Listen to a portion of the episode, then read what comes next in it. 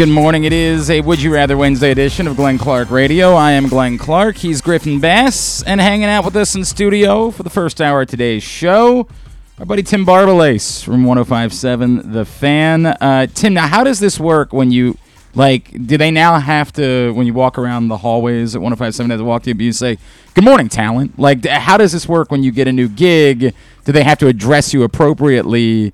Is it like when you get a promotion, like in the in the military, you get a promotion? They have to address you by your rank, of course. They have to say like, "Hey, good morning, commander."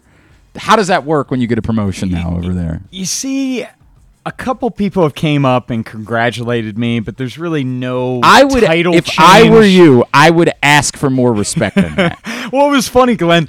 So during the pandemic, right when the sales staff ended up coming back, they separated the sales and programming. Oh, so I, that I can't. I waited for that day when I worked in radio.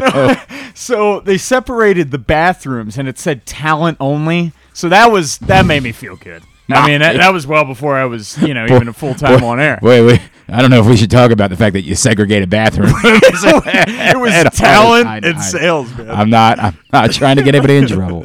Um, I really feel like you should demand, uh, please address me by my full title, and then request that you be referred to as like Sir Tim Barbalace or something like that. Now that now that you're no longer among the unwashed, now that you truly, and I think they should provide you a car. Probably, I think they should provide you.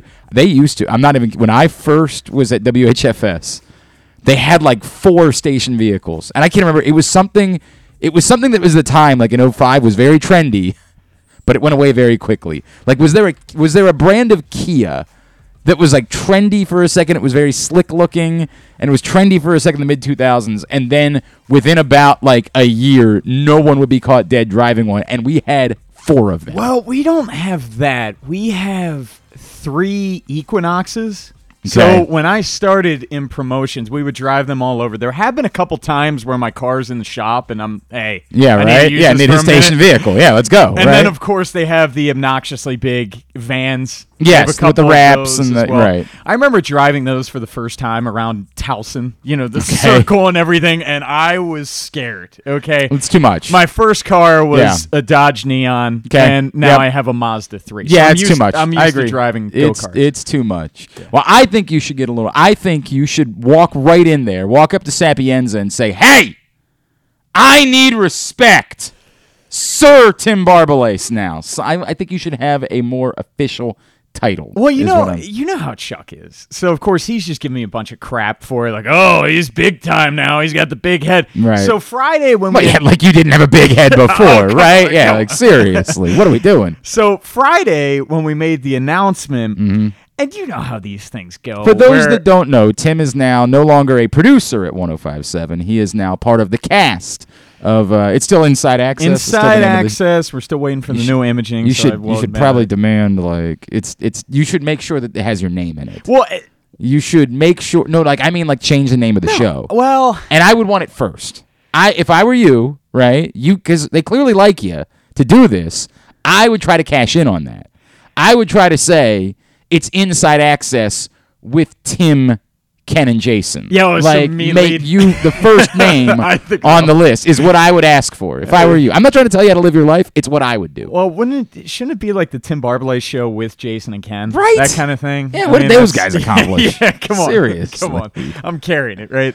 But uh, no, it's still inside access. We're still waiting for the new imaging rejoins. You know, that for people not in radio when you come back from break. You know, inside not, access. not great timing. Yes, right. Well, you know. But uh, we're still waiting for that. But uh, Chuck, you know how these things go. Mm-hmm. When you make an announcement and you've been in the business for a while, and I've been fortunate enough to have a lot of people that have helped me across the way in the market, outside the market. So inevitably, when you do that thank you speech, you just there's too many to thank, Correct. right? Because Correct. you're, you're going to end up getting yourself in trouble for naming Every every time, Yes. every time I've ever been in that situation, I've inevitably gotten an awkward email from somebody Yes. who is very butthurt but the fact that 30 people saw me post something on Facebook and I didn't say thank you Yes. to them. You're leaving someone out, Yes. and it's just so to avoid that. And Jason, Ken was on vacation. I was watching his dog, which we could get to mm, as well, mm. because that was a total bleep Awkward. show. Awkward. Total bleep show. I was Very awkward. But Jason was there, so face you know, Jason's helped me a lot, and there's so many others. Wait a second. He, did he force you to stay in his? Don't you have your own house?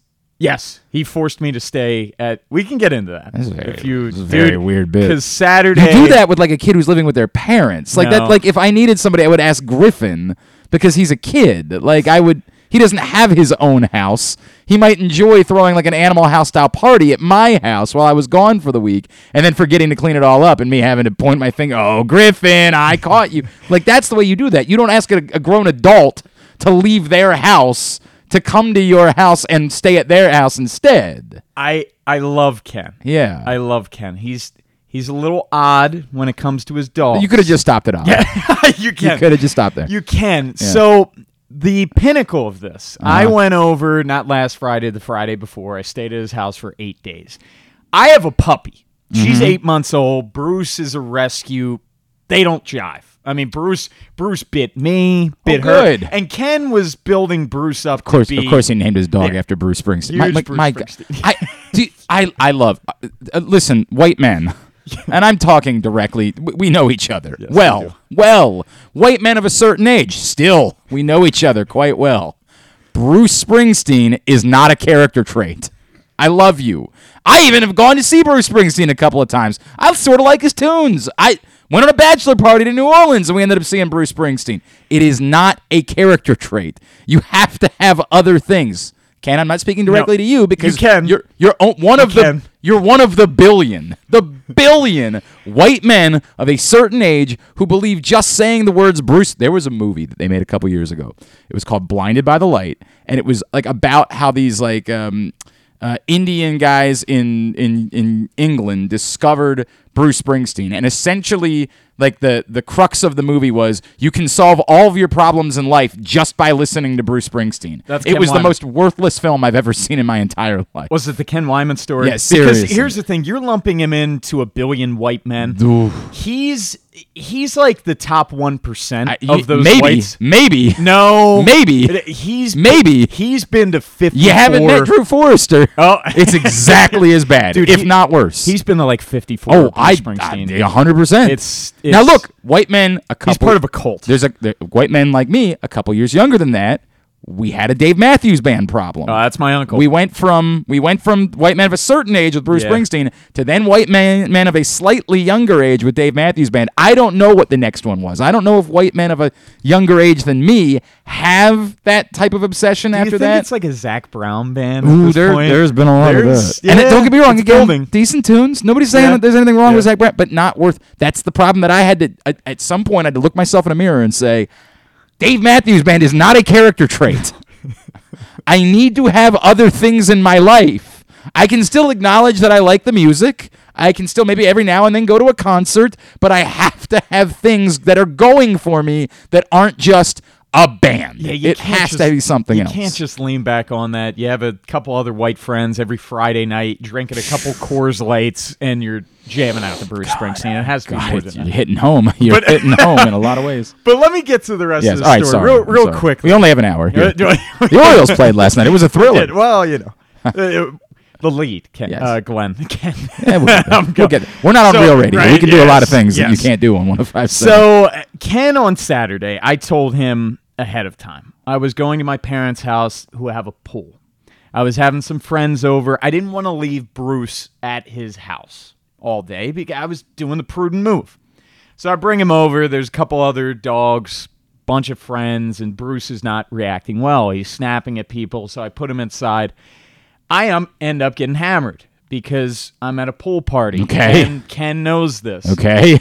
So I don't check my phone for probably five or six hours because I'm in a pool and I'm drunk. Ken proceeds, this is no BS. Ken proceeds to text me seven straight times, call me five times, leave a voicemail. Just about the dog. yes. He blew up Jason multiple times. He wanted Jason to drive to my parents' house. Jason's like, dude, go bleep yourself. What the? Um, so then he's talking about having his dad go to his own house, and Jason's like, bro, he told you he's at his parents. And J- he told Jason, I feel so helpless and I'm so concerned. He ended up Facebook messaging my dad. I, this is no joke. Facebook messaged my dad That is really great. and saying, I'm so concerned. Can you take a picture of Brucey? Takes a picture of Brucey with me. and then he has he has the audacity, Glenn, Yeah. to say, Is that a current picture? they wanted to hold up a newspaper. yes. So we proceeded to just wreck him, drag his ass Oh, on Monday. 100%. We brought him on on Tuesday, and he was saying the lady who he, who he was with on the trip. eh, He had to like kick her out of the room because he was so stressed. What out. is wrong Dude, with this man? It's insane. It's What is insane. wrong? All right, I- so when the I- Orioles? when I hang on, when I first got into radio, I was working. I was on. I was uh, uh, uh, I was helping out. I was on the Ed Norris show. I Yeah. was the sports guy for the Ed Norris show back when it was a. I don't even know what it was a a guy talk talk, show, yeah. whatever you want to call. it. I was a sports guy, and I would sit in and I would do the show with those guys. But I was a kid. I was 21. I have no idea why I was you know in the position that I was in. Um, Ed knew that I was not being paid. You know, at a, a I was 21 years old. I was getting paid what I was getting paid, and he said, "Hey." I, and I don't know because I, I know he still goes down to Sarasota a lot. I was just talking to him about being down in Sarasota, but he said I'm I'm flying down to Sarasota every weekend. I think it was maybe it was Fort Tampa at the time. I don't remember where it was. Um, I need to get to the airport on Friday. If you'll pick drop me off on Fridays and pick me up on Sundays, I'll pay you. It was something I would like far more than what this job was actually worth. like it was something like two hundred dollars a week for a ride to the airport and back. And I was like, okay, like yeah, it's two hundred bucks. I can go piss away on on booze at a bar this weekend. That sounds great. Of course, I'll do that.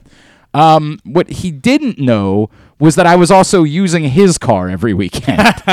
like I had a crap car because I was 21 and broke. I don't even remember what it was that he had, but it was very nice. I'm pretty sure there was a client that had provided it. And so, I, if you let me drive your car to the airport, which again was also part of the deal, I could drive his car to the airport, leave my car at the radio station. I'm going to take that car for the rest of the weekend. Why would I drive my own car? That's your problem now. And of course, he had to figure it out because clearly his gas mileage would reflect the fact that somebody was driving his car during the course of the weekend. Uh, one week, I did completely forget that I was supposed to pick Ed back up at the airport on Sunday evening. Uh, completely forgot and proceeded to get hammered. like, hammered.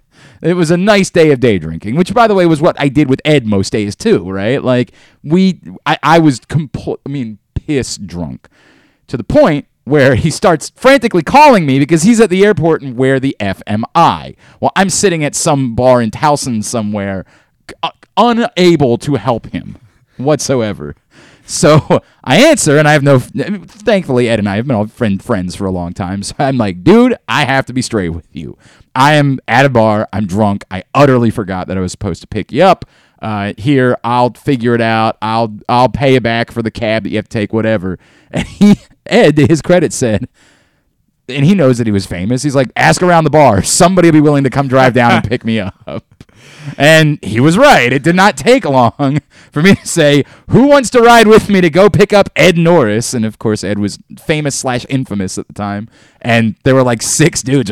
Dude, I'll do that to hang out with Ed Norris. So a stranger, a complete and total stranger, drove me in Ed Norris's car down to the airport to pick up Ed Norris and drive him back. Only Ed Norris has that type of pool. He does Right? have a lot of pool, In bro. He has a lot of of pool. Baltimore. All right, today's show is brought to you by the FanDuel Sportsbook at Live Casino and Hotel Maryland. It's the best place to be for watching and betting on all the games. The bet pads are there now, so you don't even have to go back up to the kiosks or the window. You can just sit on your ass for hours at a time and bet all day long in the FanDuel Sportsbook at Live Casino and Hotel Maryland. Um, all right, so there's a couple things we're doing this morning. One, Tim is here. We have uh, Griffin has procured the hot dogs, the beer, the cups, all things ne- needed. We will try to do the hot dog straw thing. Now, a couple of things. It's gonna am- work. It's gonna work. I'm Don't aware that because we waited a day, like 60 other shows have already tried it. I am aware. You guys have messaged me about it. I see that. I, I made the statement that I made. This was not about being avant garde. This was about me not being able to judge until I've done it. This is not me thinking I was so super smart. I'll do the hot dog thing. It'll it'll be the best bit in the history of radio. No, it's about maybe the guy is secretly a genius. And while we're all calling him a terrorist and saying he should be on the no-fly list, I would at least like to know before I pass judgment. It's something I don't kink shame. Whatever it is that you're into, that's what you're into. Don't yuck his yum. Thank you. What? What? What? What was that? Don't, Don't yuck yuck- his yum. I don't think I've ever heard that before. I Really? just realized what is that? You can use it. That's just to be whatever somebody else is into.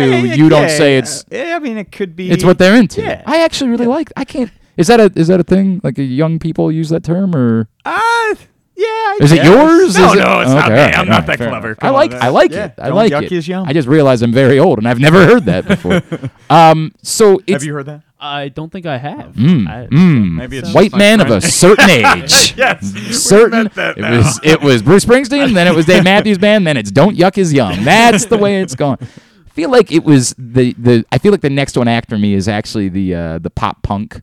I feel like it's like the, Oh, the early mid 2000s. like the when we were young festival. I, I'm not gonna um, lie, that's me. Yeah, I, That's but by the way, I still dabble. Like Yeah. I, a buddy of mine actually just messaged me and was like, "Hey, dude, I've got an extra ticket to when we were young," and I was like, "Oh my god, oh my god, My Chemical Romance and Jimmy Eat World, and oh my god, Taking Back Sunday. Oh, I'm gonna be there all day." I want to go to a Killers concert in September. Uh, there you go. There you go. I. I think that was the next on the list. I think after it went to the pop punk. Um. Anyway, uh, th- we're gonna do it. We're gonna do it. Uh, we will attempt and and see how it goes. And by the way, I don't. I think it's going to suck, but I just want to know. That's all it is. I just want to know. I was afraid you were going to try it last night while you're at the game. Like you, you just wouldn't be able to help All right, yourself. we'll talk about my what happened at the game last night. We'll talk about it. All right. Uh, also later on in the show, uh, from ESPN, David Schoenfield and Joon Lee, two of their uh, baseball writers, both going to join us. Uh, David Schoenfield wrote a lengthy piece about how the Orioles have done this this season. Joon Lee was up in Williamsport as the Orioles played uh, the Red Sox on Sunday night. We will talk to both those guys. Um, Tim, the thing about last night, before I get to my, you know, I, I had an interesting night at the ballpark the game itself fascinating because I'm, I'm it's hard for me to figure out where the line is between this was an amazing win versus what a spectacular fail it is for the White Sox to have had 13 at bats with guys on in scoring position and produce one run from those scenarios. Like I don't know where the sliding scale is between this was an amazing brilliant performance from the Orioles to win this baseball game versus oh my god how incompetent are you to be in those situations and not be able to score any runs in those situations. I have no idea where those two meet. What I do know is it's a game the Orioles had no business winning whatsoever and yet they won it anyway, so it was a lot of fun. And that's where it was going to go. You have all of that runners in scoring position failure, and you have a Cy Young candidate on the mound in Dylan Cease. And you kind of felt, look, they got that home run. Uh, the White Sox two to nothing. Austin Voth was kind of shaky throughout, but then the Orioles responded. Austin Voth put two men on base every inning. Yes. Every uh, his whip last night had to be 70. Yeah. Like And and look, man, we were talking about this on Inside Access yesterday. You can easily make the argument that Voth, ever since they claimed him from the Nats, where he was terrible, had an ERA of over ten, they converted him into a starter. He's probably been their best starter, and it's been such a surprise. And look, last night he didn't have his A game. I think that goes without saying. He was, but yet he was an out away from a quality start. Quality start, exactly. But Dylan Cease gave up that three run shot to Mountcastle. They made him work in that inning, 28 Well, the story right was there. Adley's at bat. The Yes. story of that, Eight- as much I don't take anything away from Eight Mountcastle because clearly none of this Yes. happens if he doesn't hit the home run. The story was Adley's at bat. It changed the course of the game, and that's when we attempt to define the greatness. I saw somebody, a baseball writer in Boston this morning, trying to compare Adley Rutschman and Alejandro Kirk, and was like, "Hey, look, for all the hype about Adley Rutschman." Look at what Alejandro Kirk is doing because he's hitting 300 this season. To take nothing away from the, the season that Alejandro Kirk is having, he's he's been very good. But what's missed in that is that you can't define what Adley Rutschman is doing sheerly by numbers. There's no way to define how much he has changed things by working at bats like that. They won that game last night because Adley Rutschman saw nine pitch, whatever it was in that first eight pitches in that first at bat, continued to work it, forced a walk, made Dylan Cease labor a little bit, made him a bit uncomfortable, and it ultimately leads to Ryan Mountcastle hitting a three-run homer. Look, uh, we're really into baseball savant on the show, and that they have all the in-depth analytics. And this is a guy that's 70, 70 plus games into his major league career, and he's already leading and up there in the highest percentiles in the league as a rookie, as a catcher. And it was an interesting question that we were kind of going back and forth with yesterday. Is Adley Rutschman right now better than Matt Wieters?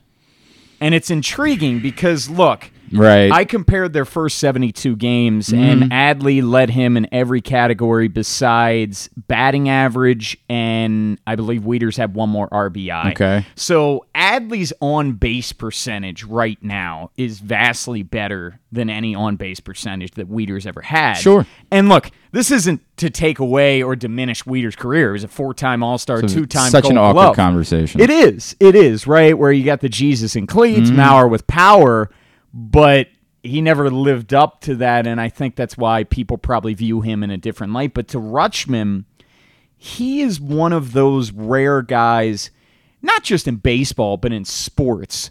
When they he was drafted 1 1 in 2019, he was viewed, you're the savior, you're Yep. the face of this rebuild. And look, he scuffled in the first 20 games, but since then, Mm, he's been unbelievable. been unbelievable and the patience that he's had at the plate, but also, Glenn, his pitch framing. Mm-hmm. I mean, think of how many strikes he has stolen. Uh, you, saw it over the weekend where Look, and I, guys- I hate that that's a thing that we judge catchers by because I'd rather a strike be a strike and a ball be a ball, right? Like that's that's I would rather there be the robot umpire thing. I'd rather be the It's coming. automatic strike zone thing. But until there is, we can't get around it. Until there is, we can't escape the fact that pitchers can have greater faith in throwing certain pitches because Adley Rutschman is there behind the plate to work on it and that it is absolutely getting in the head of hitters. It is 100% impacting hitters. Guys are going to get thrown out because they're getting so pissed it off over the weekend. at the calls that Adley Rutschman is able to get for his pitches. And I agree with you wholeheartedly. Uh, uh, Ro- robot ump, she want it. You Right. want the correct call uh, in anything. You want the correct call. But that being said, the Orioles lose a big advantage 100%. when robot umps come. So 100%. it is kind of. So now you're changing your mind. Now I don't. Well, I'm out. I'm out. no, I'm gonna fight like I'm- two. You know what? I was wrong all along. We need that human element in baseball. No, no, I'm I- I'm, I I'm still all for robo umps, but uh, look, it does for the time being. And there's multiple takeaways from the game as well where I was all for them trading away Trey Mancini, Jorge Lopez. I think you're No, beginning Oh, you're definitely to seeing see they're, they're in trouble. This is, lack of as exciting as last night was. They're in a bind tonight. Oh, they're my in a serious bind tonight. Felix Felix Bautista is not is not an option tonight. Yes. Um, and and what he did was was unbelievable, effectively wild, working out, getting two strikeouts, stranding the bases. It was incredible. But you you damn well better have won that game last night because you're now going in with a hand behind time behind your back tonight. Which doesn't mean that they can't win tonight. It just means they're going to have to be extra head. Who I still don't remember if it's Lewis or Lucas. I every time I swear to God, it's Lewis, Head. Lewis Head is gonna have to pitch tonight. Like they are, they are thin now. This is what happens when you you are confident that you can make it work with Joey Krehbiel until every time you put Joey Krehbiel into a high leverage situation, you're reminded, oh, there's a reason he was in our B bullpen. There's a reason he was not one of the A guys. Yeah, now it's at a situation where you kind of got to put DL Hall on the fast track. Hopefully, you're going to get him once rosters expand Yeah. in September, so you can add some relievers. I mean, knock on wood, maybe Grayson makes his debut, but with the bullpen, like you were saying, it. It, it's teetering, and even Hyde admitted it. Kevin Brown on the broadcast with MASN yesterday, I thought made a good point. I mean, there's no secret that going into last night's game, the White Sox were a game and a half behind the Orioles, so this is a series mm-hmm. that you need to take. You're kind of playing with house money at that situation where Kevin was like, Hyde's sort of managing this like a playoff game because you're trying to steal a game where you're going in, Dylan Cease is on the mound. You aren't necessarily expecting to win that game. So to steal game one, but now you're robbing Peter to pay Paul. Felix Bautista, no way he's pitching tonight. And also, I, I don't know if you made this a would you rather question. Mm-hmm. If I got hit by a 102 Oh mile per hour Oh my in in my God. elbow, just just end me. My just just God. old yeller, like take me out back. I'm I'm done. I, I will, and I hate I hate having this conversation too, but it is Tony La Russa that we're talking about. The question was posed to me by a friend of mine last night. Do you think not? but No, obviously, there's no way for them to think that Felix Bautista. th- There was two runners on base. There was a two strike count. There is clearly no, intent no. whatsoever. But is Tony La Russa that was his first hit batter. Correct. Is Tony La Russa so insanely old school that he's going to say, "Look, you took one of our guys out. We got no. We're gonna we're gonna throw it. We're throwing at you. That's the way it's going to go. Somebody's wearing one tonight." And I was like, Jesus Christ, Tony. He's he's he probably would. you know, He like, probably I- would. Probably the case. Um, all right, two things really quickly because we got to get to a break. Then we're to do the hot dogs, and we do have Would You Rather Wednesday. Um, uh, number number one, were you disappointed about Gunnar Henderson not getting the call yesterday? Are you confident that it was, hey, we just don't want to have him face Dylan Cease, and he's still going to be up at some point this week? So when the reports were circulating at the beginning of the day yesterday, and you saw that he wasn't in Jacksonville, I think it wasn't. People put Which, as it turns out, Yes, he was. in Jack. But at Yeah. the time, you put two and two together. Okay, he's going to be up either today or tomorrow. Like you were saying, tough ask for Gunnar to make his debut um, against a Cy Young candidate. But now he is in Jacksonville. So, a couple things at play here. Orioles are playing the game. They want him to maintain his rookie eligibility for next year. That way, if he finishes in the top three of rookie of the year, they mm-hmm. get that draft pick. Mm-hmm. So you need 131 at bats or fewer.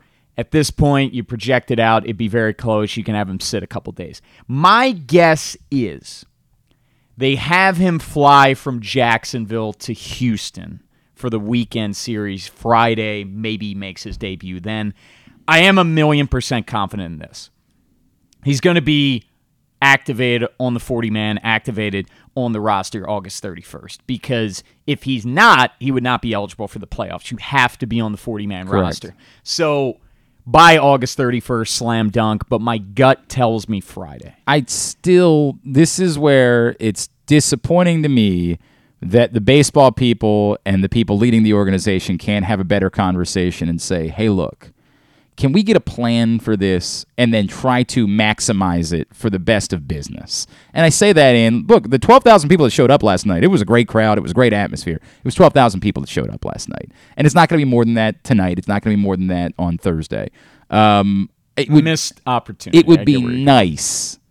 They didn't do it with DL Hall. They botched the Adley Rutschman thing by doing it on Preakness Day and and the whole thing, right? Like it would just be nice if the two would be willing, more willing to work together. Now I get it. If ultimately you're in a bind and you need a player and you're in the middle of a playoff race, I get it. That that wins out over doing what's best for business. It would just be nice understanding what this fan base has been through over the years to try to work with the fan base to say we know there's a handful of you it's not you can't replicate adley obviously but there would still be a couple thousand more people that would be interested in being there for gunnar henderson's first game it would be nice if you could work together to provide some heads up the opportunity for a couple thousand more people to be there for that game it would be nice i'm not this when I say this, it's not criticism, it's not you're failing, it's just would be nice for the fan base to provide that opportunity.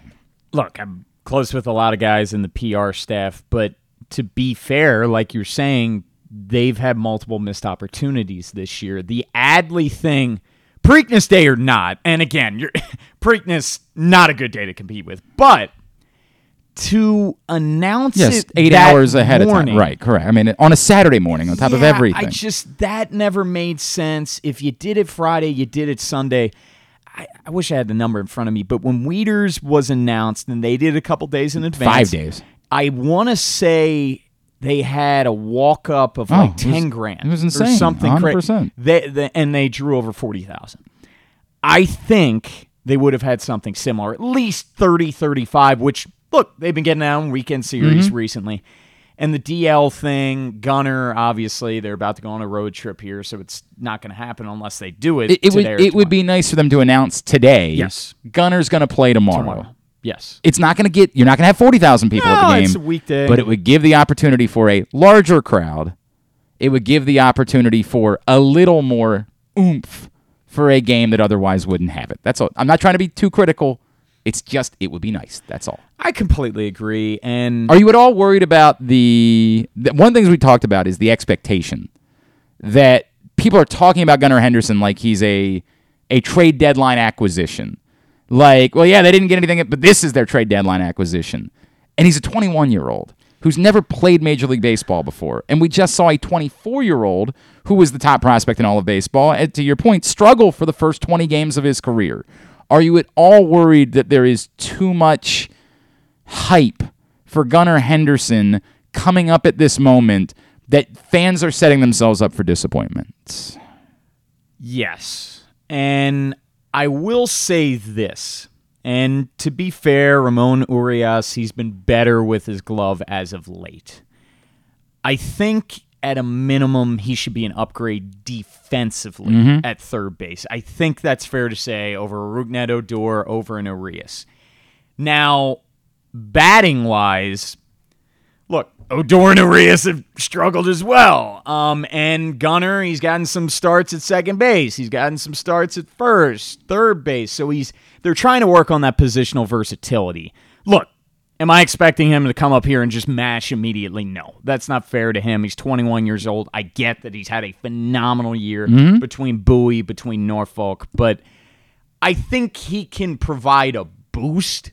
Can he put them over the top? Yeah, that's not and, and that's fair- my point along. I'm not saying he shouldn't be up. Of course, bring him Yes, up. It's yes. to me, it's more about the way we talk about him. Well, that and- we need to we need to be careful when we portray someone to be. Well, yeah, the offense has been struggling of late, but they're about to get Gunnar Henderson. Uh, uh, okay, I like Gunnar. Let's settle down a little bit. Well, Glenn, let's be fair. It happened with Adley, even more so, where fans set this. Well, he needed un- to be Mike Piazza and Yes. Pudge Rodriguez uh, amalgamation of both. Right, correct. unreachable um, goals for Adley Rutschman from jump, hitting the ground running, and uh, he's He's basically delivered- done that, yes, he's delivered correct. in the last fifty games. Yes. But remember the outcry in the first twenty games, like, oh, is this guy for real? Should they send him down? Happened with Mountcastle a few, uh, you know, a year ago, where he was he was struggling at the beginning of the season, where. It, it's very quick, Yep. and fans Yep. have to have patience because to have a guy, especially in Major League Baseball, people don't understand the jump from single A, double A, triple A to the majors. It's immense. And especially a 21 year old. I mean, let's. And Yep, people are he's a- equating it to a Manny Machado, I- where it's. But that that offense not was not either. struggling the way this offense had been struggling for the last couple of weeks. Um, they they had an Adam Jones and a Nick Markakis and a, th- th- this was not an offense that needed someone to inject life. In fact, what Manny could do defensively was the biggest reason why you were bringing him up at that point. All right, when we come back in, we're gonna do the hot dog straw bit. I will tell you about uh, some interesting things. If you didn't see it on Twitter last night, it was an interesting night for your boy at the ballpark. And uh, we're going to play Would You Rather Wednesday. Tim Barbalace from Inside Access on 1057 The Fan is here with us in studio. It is a Would You Rather Wednesday edition of Glenn Clark Radio. That first sip. That first bite. Mm. Start your day off right with a delicious breakfast at Royal Farms. Choose from a fantastic selection of fresh Royal Farms breakfast sandwiches and top it off with a rich hot cup of the freshest coffee in the world. At Royal Farms, breakfast is available day and night. It's the freshest breakfast in the world. Real fresh, real fast. Royal Farms. Swagger is a daily fantasy sports site created for sports fans who want some skin in the game and a real shot at winning. Forget plus minus odds, Swagger uses points for a better way to understand probabilities. If you're tired of losing because of one bad pick, with Swagger, you don't need to be perfect to win. You just create a lineup of 4 to 10 simple player props and score points for the ones you get right. So you can be half right and all right with Swagger. Swagger offers the most player props and biggest payouts of any DFS site, as much as 50 times your buy-in. Plus, you can play all the major pro sports, including your favorite local teams. If you're ready to play, visit playwithswagger.com slash pressbox to sign up, and Swagger will give you $10 free to try them out. Plus, they'll match your first deposit 100% up to 100 bucks. It's free money to play with Swagger. Swagger, daily fantasy for all fankind. Playwithswagger.com slash pressbox. The latest edition of Press Box is available now. On the cover, Bo Smolka profiles Ravens tight end Mark Andrews' path to NFL stardom, from his late decision to play the sport full time through having to overcome type 1 diabetes and more. Also, inside, we introduce you to football players at Maryland, Navy, Towson, and Morgan State, and we give you everything you need to know for betting football this season. Press Box is available for free at over 500 area locations, including 60 Royal Farm stores, and you can always find the entire edition as well as the best daily coverage of the O's, Ravens, and Terps at PressBoxOnline.com. Whether your focus is luxury and comfort, convenience and technologically advanced connectivity, or sporty performance and aggressive styling, we've got the perfect Highlander for you. Check out buyatoyota.com for deals on new Highlanders from your local Toyota dealer today. Sports betting has come to Maryland, and we're ready to help you win some money. Tune in for Simply the Bets every Tuesday morning at 1140. FanDuel Sportsbook GM Leon Twyman and VSIN's Aaron Oster join the guys every week to give you all of the info you need and offer you a few winners. And every other Thursday at 1140, tune in for Weekend at Bookies as Andrew Stecca and Alloy Sports Brad Kronthal help make you some money for the weekend. So come win some money with us on Simply the Bets every Tuesday and Weekend at Bookies every other Thursday brought to you by the FanDuel Sportsbook at Live Casino and Hotel Maryland. Listen at PressBoxOnline.com slash radio. Watch at YouTube.com slash PressBoxOnline. The 2022 Birdland Summer Music Series presented by Miller Lite continues on Saturday, September 10th with the Struts post-game concert. After the O's take on the Boston Red Sox, stay to watch the Struts perform live from the infield. Concert admission is open to all fans who attend the game with the option to add special on-field access for just $25. With hit singles like Kiss This and Could Have Been Me, this is one Saturday night at the yard you can't miss. Buy now at Orioles.com slash music. Don't forget that full episodes of the show are available for free on Apple, Spotify, Amazon, and YouTube. But warning, you get what you pay for. You're listening to Glenn Clark Radio. I'm not gonna lie. I had a gas station hot dog phase in my life. Like, I, I want to say early in college, I would go get gas and I'd walk in. This is before you would pay with a credit card. When you would pay with cash. That's you know the age I was. And I would be like, "Oh yeah, they got some hot dogs. And they look they look great." And I was just a fat ass, so I'd be like, before in the afternoon. Like, I could go for a hot dog, right? I'm going to dinner that night. I could just go for. I went through a phase where there were a lot of gas station hot dogs in my life. I went through or anything on a roller, taquito, whatever it was. I was a big taquito. Like those look good. I'll go for it. Ah, it's. I never went through a gas station hot dog phase. I like it, like you said. I was more of a taquito guy. Something that we have been doing recently at each ballpark, just getting the craziest hot dog That you can find? I don't- I don't- I- I don't mind that. I don't mind that. That's that. cool. Um, my family, we just started this two years ago, so a tradition for us is, of course, Fourth of July, watching the Nathan's hot dog eating contest. the greatest American champions. So we have done that multiple times in the family. And Okay. I also do you know do you know Lucy Burge? She's, Uh, she's into betting. Yeah, yeah, yeah. So we are doing a hot dog eating contest a week from Thursday. So Who's we? Y- Me and her. Oh boy. Yeah, yeah. She is very confident, and she said, So I used to do these stunts every year. "Yeah, Uh, I, I, I don't know what. Do you do you care? I guess the first question. Do you care about this? Like, do you? Is it important to you to win? Is there something at stake in all of this? Is Glenn, there a? it, I don't, there- I don't know if I could go on. Okay, that would be we- an embarrassment This was the, if I lose. the problem we would do is when we used to do these, we would do them for charity, right? Like donate ten dollars for every what. We did hot dogs one year, but then we would evolve based on whoever our sponsor, like uh, chicken wings, whatever. It, what we just did a million different versions of this every year around the Fourth of July. One year, I remember it was Asian Zing wings from the from the the wing store, and I was flying to Paris that night and I swear to God, I, the new the Newark airport bathroom had more puke in it. It hasn't than- recovered. I don't think there's any chance. It is unpleasant doing these things. So I've only ever done one eating contest. Yes. And I you know, I'm peak puber 15, 16 where it's like you can just Yeah, sure, correct. anything. Yes, you're you're a put tank. it away. Yes. And it was a place in Ocean City, ice cream spot. Eight scoops of ice cream, That's too much. a quarter That's can, entirely your stomach. a, a quarter can of whipped cream. what are you doing? Two bananas. It's- what, what is the and- point of all of this? toppings. Uh, we're still on the wall, Ken. It was me and my cousin, and oh, you feel like absolute ass at the end of it, but we did it. So I'm one for one. No, there is something. There is a when in Rome thing. Like there is something to be like. I remember our friend uh, uh, Bradley Bozeman calling and saying, "Hey, I'm in Amarillo," and I was like, "Well, dude, are you are you going there? Are you going?" There? He was like, "Yeah, we're gonna go for dinner." I said, "Are you doing it?"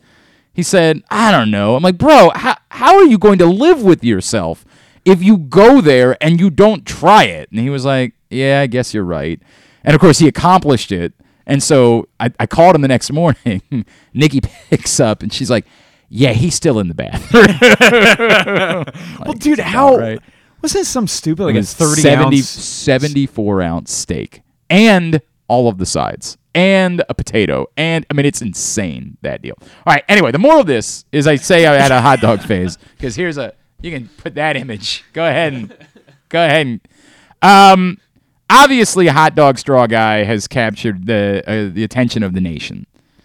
I I think, like everybody else, it's probably he's a terrorist. He's a psychopath. He should be on a no-fly list, and he should have been arrested immediately. But before I say that with confidence, I need to try it. It's the don't don't yuck some don't yuck don't yuck his yum. don't yuck his yum.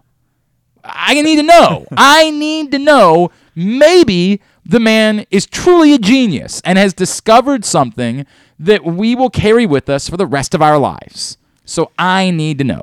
So Griffin went out this morning, wandered to our neighborhood Royal Farms right here down the street. You see right there on those plastic cups. Um, unfortunately, our uh, area Royal Farms cannot sell uh, beer. That's not an option. So we got the beer from somewhere else. Uh, it's not important. They're not a sponsor, but we just decided to go with a generic light beer. We assume that's what this gentleman. I, I it's ve- it, I find it very odd to think that he was doing this with like a heavy IPA or something like that. I assume he did it with a generic light beer that was available at Yankee Stadium, or was it at the? It was the Yankees. Yeah, I know it was, it's- yeah, it was Yankee, Yankee Stadium. Stadium. Yes. I know they're playing each other right now. I just don't remember where it was.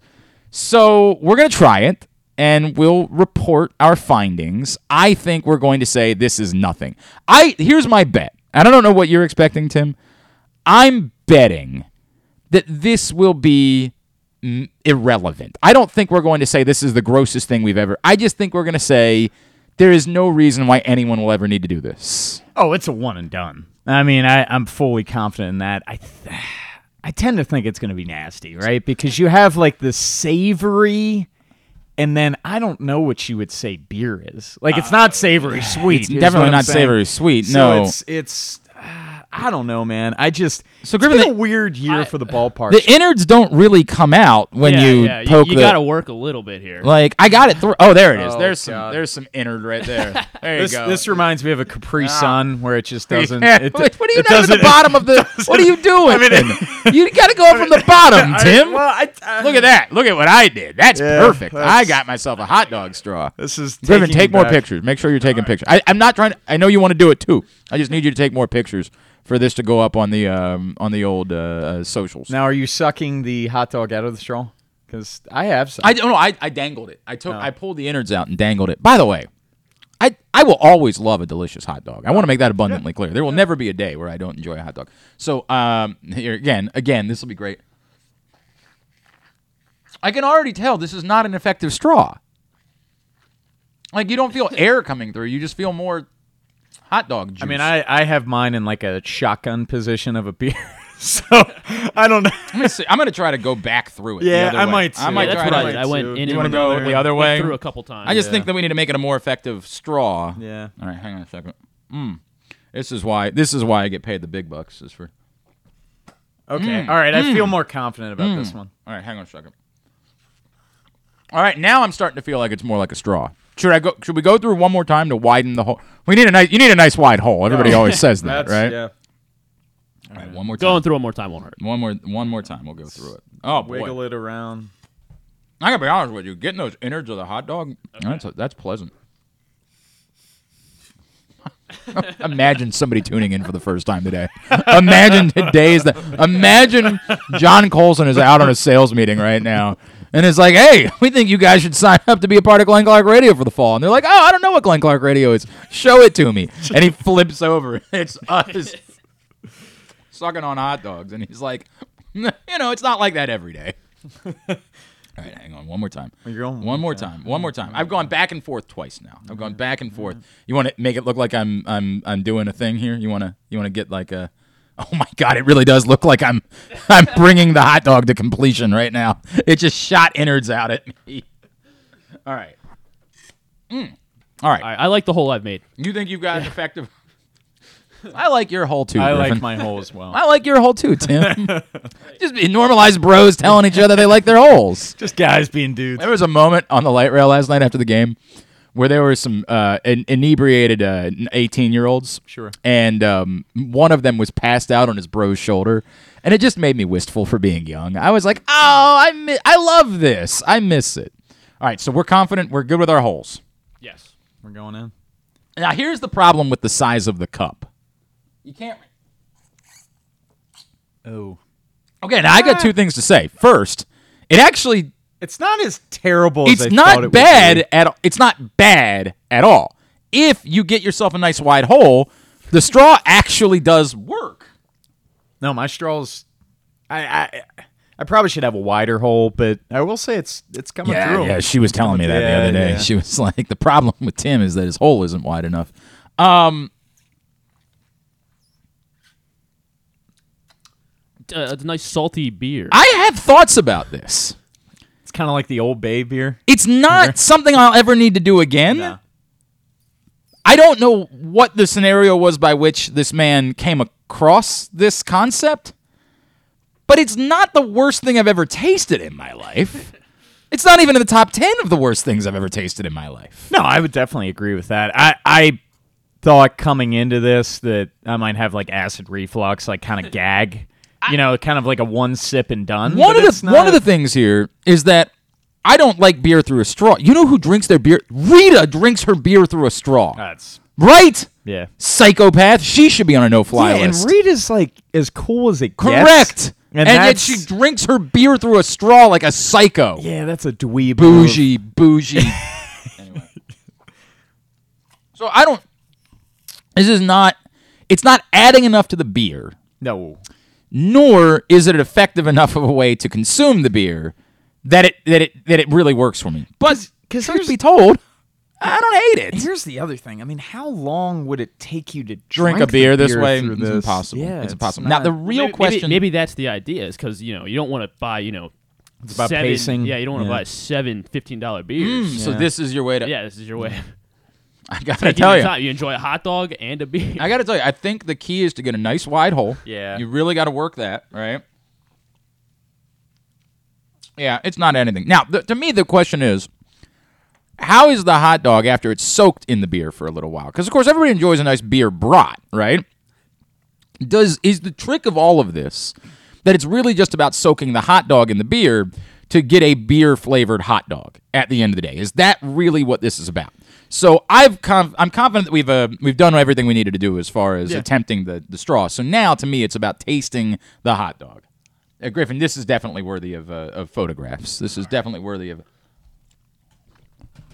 It's not bad. fine. it's fine. It, I'm not going to prefer a beer soaked hot dog to just a hot dog. It's fine. It's all it is. It's fine. I, oddly enough, because if you think about it, it's the same thing. Mm-hmm. I prefer the beer hot dog as opposed to the beer straw with the hot dog. I don't disagree with that. yeah. I think the idea of just dunking your hot dog in the beer Mm-hmm. and then eating the hot dog that works for me more than attempting the beer straw. The beer straw thing is just nothing. It's just nothing. There's nothing there. It's nothing, and a big pet peeve for me, and I'm going to sound bougie in saying this. I don't like working for my food. I don't like know what? working for my beer. You know what? I'm with you on this. So, This is this is eternally my problem. yeah. I'm going to eat leftovers cold because when I'm hungry, I don't want to wait two minutes to warm them up. I don't. Mm. People are always like, "Oh, throw that pizza back in the oven." How long are you waiting? You're hungry now. Like this is imagine waking up at and I'm like I'm, and I really could go for something some food before I go to bed and you're gonna sit there and wait 15 minutes in order for your food to be ready. The hell with that! I'm just hungry. Give me something. First off, putting a pizza in an oven, I've never way too much never- work. I've never, never, done it. Never. And I'm also a huge cold pizza fan. I enjoy cold. I enjoy most cold foods. I enjoy cold spaghetti. I enjoy cold. Eh. I'm not saying I enjoy it more. I'm not saying I prefer it. I'm saying that if I go to the fridge and there's some leftover spaghetti and I'm just in a I just have a hankering for something, a bite of something very quickly. I could just grab some cold spaghetti and a meatball and I would be perfectly fine with that. Most foods I'm good with not frozen, not but just cool, like cool. Is the way that I I don't know what I'm doing here. I ate a whole hot dog. I this know you're morning. gonna. Yeah. I don't mind it. I don't mind that. That part I don't mind. I'm telling you, 10 o'clock hot dog. I could get used to a beer soaked hot dog. Yeah, that that's what I I'm can, s- I can get behind that. I can. Um, I, you know what I would say? I don't think I would prefer it to mustard. But if I was somewhere and for whatever reason, this psychopath's house, like I've been drinking at night and they didn't have any condiments in their house, I could just soak that hot dog in beer, I'd be all right. I'd be all right in that situation. no, I, I completely agree. Um, mustard is the top tier condiment. Of course. But I'm not a huge ketchup guy. And some people Because love you're not four years old. Yeah. I mean, like Tim. That's like, No, no, but some people love ketchup I don't on their mind hot ketchup dog, and, it's- mustard together on a hot dog. Ah, I don't even that's that's too much. I might, in fact, say I enjoy ketchup and mustard together on a hot dog. I don't. Here's part of the problem. I don't prefer hot dogs to sausages in general. Everybody, I Agreed. prefer a sausage Agreed. to begin with, and a sausage I prefer with just mustard. A hot dog is the only scenario I would intro- where I would introduce ketchup. I would say on a hot dog, on a, on a sausage, no, no chance I'm putting ketchup on that thing. On a hot dog, the combination of ketchup and mustard together might work for me. It's not again my first preference, but that works.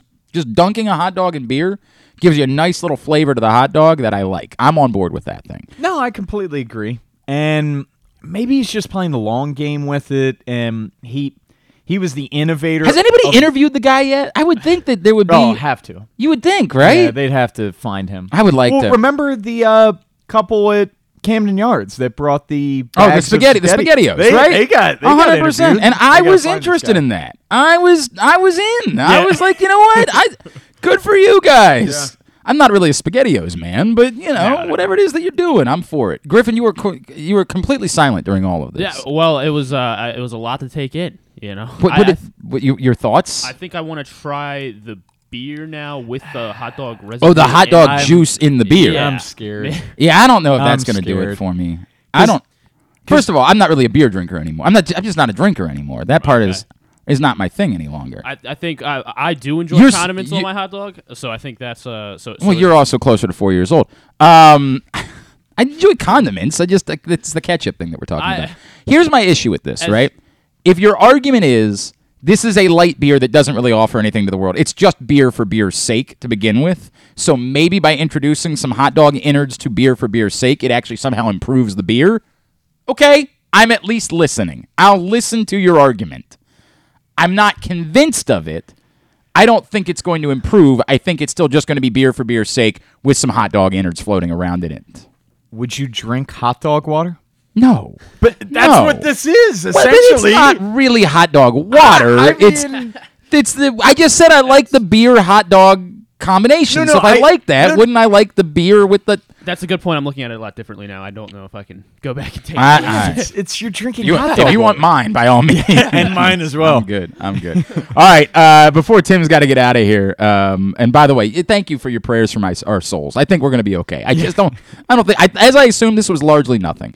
Let's play Would You Rather Wednesday quickly. Would You Rather Wednesday is brought to you by Glory Days Grill. Glory Days Grill summer seasonal menu still available right now, including things that are far better than hot dog straws. I promise you, that's not what they've got. Like, I mean, maybe if you ask nicely, they do it for you. Um, but I don't know why you would when you could instead get the uh, the opener, the flash fried pork belly with the Korean number two sauce, or the South Carolina barbecue chicken, or the lobster roll with the grilled corn. All available at your neighborhood Glory Days Grill. GloryDaysGrill.com. Everyone who responds today is registered to win a $25 gift card to Glory Days Grill. And we've gotten tons of responses today. Uh, number one, would you rather?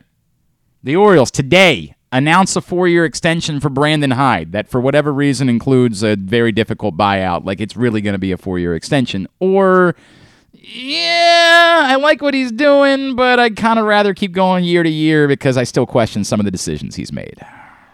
So I would ride at least next year Mm-hmm. because the thing is, we haven't seen Brandon Hyde manage in these situations. And look, they finish out the year this year. Next year is the first year under this regime. They have legitimate expectations. Mike Elias has already said they're going to open up, open up the checkbook. Lift off from here. You're thinking playoffs next Mm-hmm. year, and they very well could make the playoffs this year, but you're thinking they are definitely there. They are in the mix for the American League East. So I want to see how he does next year before you give him that extension. Okay. All right. Number two, would you rather? Uh, so I was caught last night at the ballpark. Um, my friend Patrick Stevens, legendary college sports writer in the area, he and I went to the game last night. And I had, he had borrowed, I, I'm an obsessed Norm MacDonald fan, but I had never read Norm's book. So when Norm passed away, Patrick brought me Norm's book and said, you know, here, you can read it. And I was on vacation this summer, and I could have sworn I finished the book. So I was going to give it back to him last night at the game.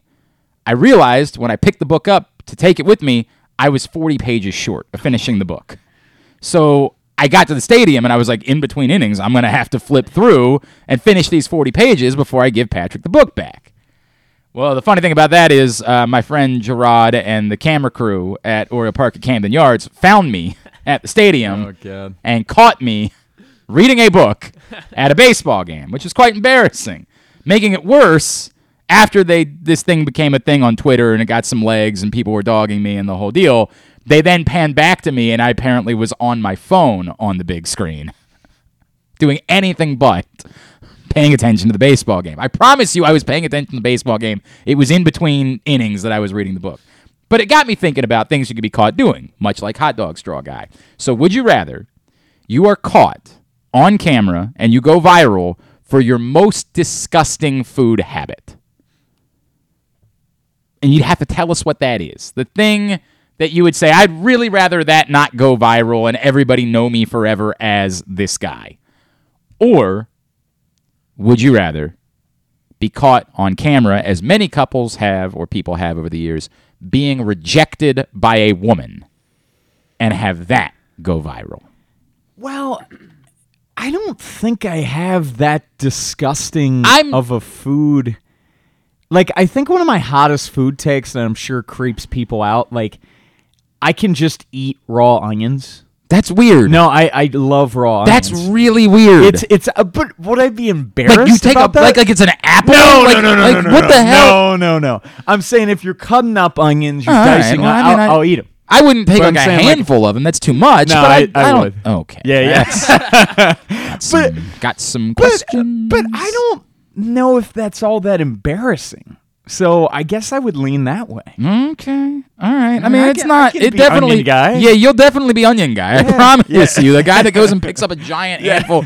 Like the internet will have a, a day with. You will definitely be that guy moving forward. If I that's can the own case. that. All right. And number three, would you rather? Um, the uh, I, this has become a, a topic everybody's talking about this week. Would you rather? Hell, let the preseason win streak continue on Saturday night, or you're so sick of the conversation and people trying to make something out of it and the think pieces and the nonsense that you just rather it be over. I'm indifferent with it all. I mean, it's You have it's would you rather, No, Tim? I- you have to pick I- one or the I- other. I know, damn it. Well, it's probably just end it, right? Because I, I think it, it's the most bizarre streak in sports, It's an right? anomaly. It means nothing. no, no, it, obviously it, It doesn't means in- zero. in any of other. But like, I'm just people are fascinated with it, right? Like you see these national pieces. That's all they're. Adam Schefter every single week. Ravens won their Bucky 27th. Brooks wrote a whole thing about it for Yeah. NFL.com. Yes. I'm like, what? Th- I can do this in two words. Yes. It's nothing. and and we love Jamison Hensley, but Yes. Jamison did a piece with like Josh Woodrum. just just interviewing him about the streak and his time I hope, involved. I in it. hope the rum ham. We used to call him the rum ham. I don't know why. We couldn't remember his name one morning. Josh We're like, who's that other? Who's that quarterback from Liberty? The rum ham. Because we were big, uh, always sunny in Philadelphia fans. damn straight. And so we called him the rum ham for years. We'd be like, hey, who was that guy that was on the the rum ham? Like we would refer to him that way. So I hope he's doing well. Nice guy. Yeah, so I would just say end it just so we don't have to talk about it anymore. But I will say the day or two afterwards, you're gonna have more of those pieces like, oh my God, the Vince Lombardi Packers couldn't even do this. and God. how God. you know? But I will say, the John Harbaugh quote that just had me audibly laughing is say, he was saying that anyone involved in this streak, they're glued to the TV, their family is watching it as well, and I was like, who in the hell? I did a deep dive, and I guess this is more of an indictment on me. I don't know where you're about to go with this, but I, Jason Jason wanted me to do this uh, for Inside Access. We did the segment yesterday.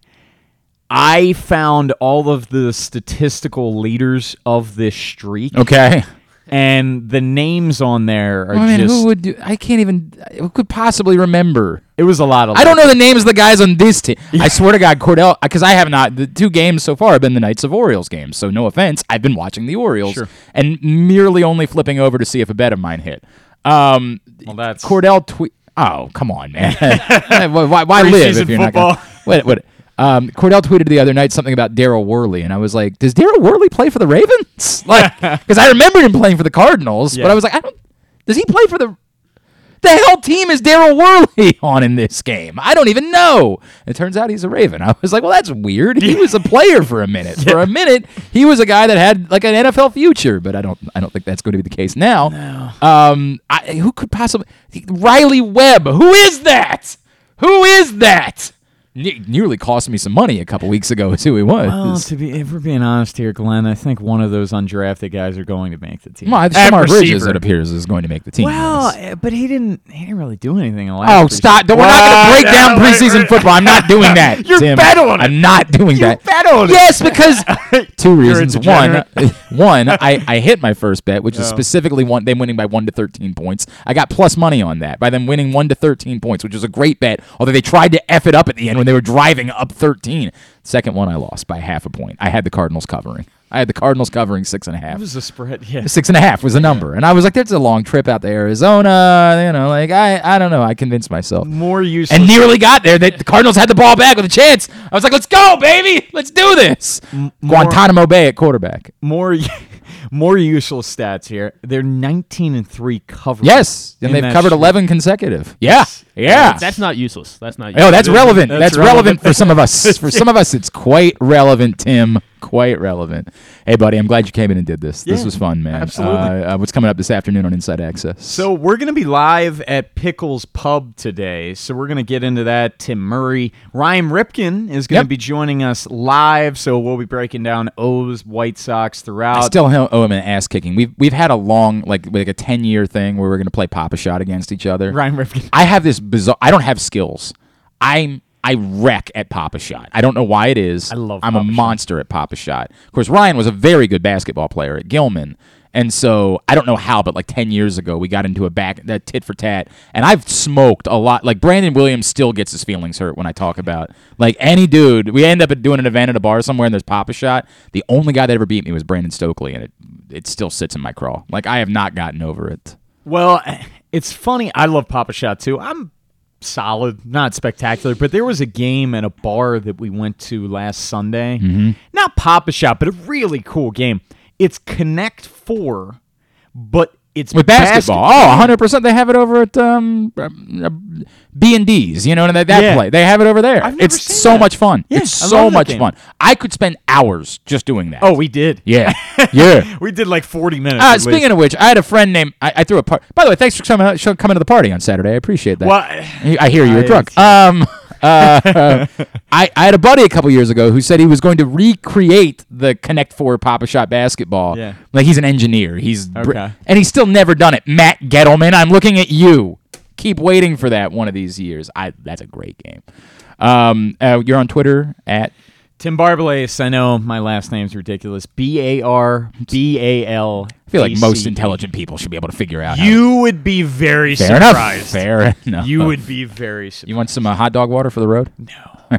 no. We're leaving that here. Tim, Sorry, thank, guys. Thank you for coming in and hanging out. Congratulations. Thank you. Thanks for coming in and hanging out. Let's do this again. All right. No, absolutely. Appreciate Anytime, you, buddy. man. All It's right. Tim Barbalace, 1057 The Fan, coming in and hanging out in studio with. You can go ahead and call I know we're running late. You can go ahead and call Joon.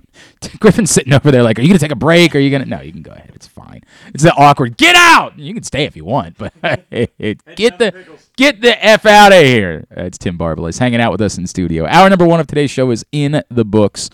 Um, a reminder that if you haven't picked up the new print issue of Pressbox yet, it is available for free at your neighborhood Royal Farms. They have the hundreds of locations around town where you find Pressbox. Read it all at PressBoxOnline.com. On the cover, you find Mark Andrews, great story from Bo Smolka, about a more unexpected path than you might realize for Mark Andrews becoming a star in the NFL. Um, a late arriver to football full time, someone who was still playing basketball until late and hadn't made a decision until late in his high school career about what he wanted to do. Um, really great, thorough story from Bo Smolka. Encourage you to go pick up that new print issue of Pressbox right now. And of course, you can always read it online at PressBoxOnline.com. We're going to talk some baseball here in hour number two of the program. Joining us now, MLB writer for ESPN, a man who was up in Williamsport at the Little League Classic on Sunday night. He is Joon Lee, and he's with us on GCR. Joon, it's Glenn in Baltimore. It's great to chat with you, man. Thank you so much for taking some time for us this morning.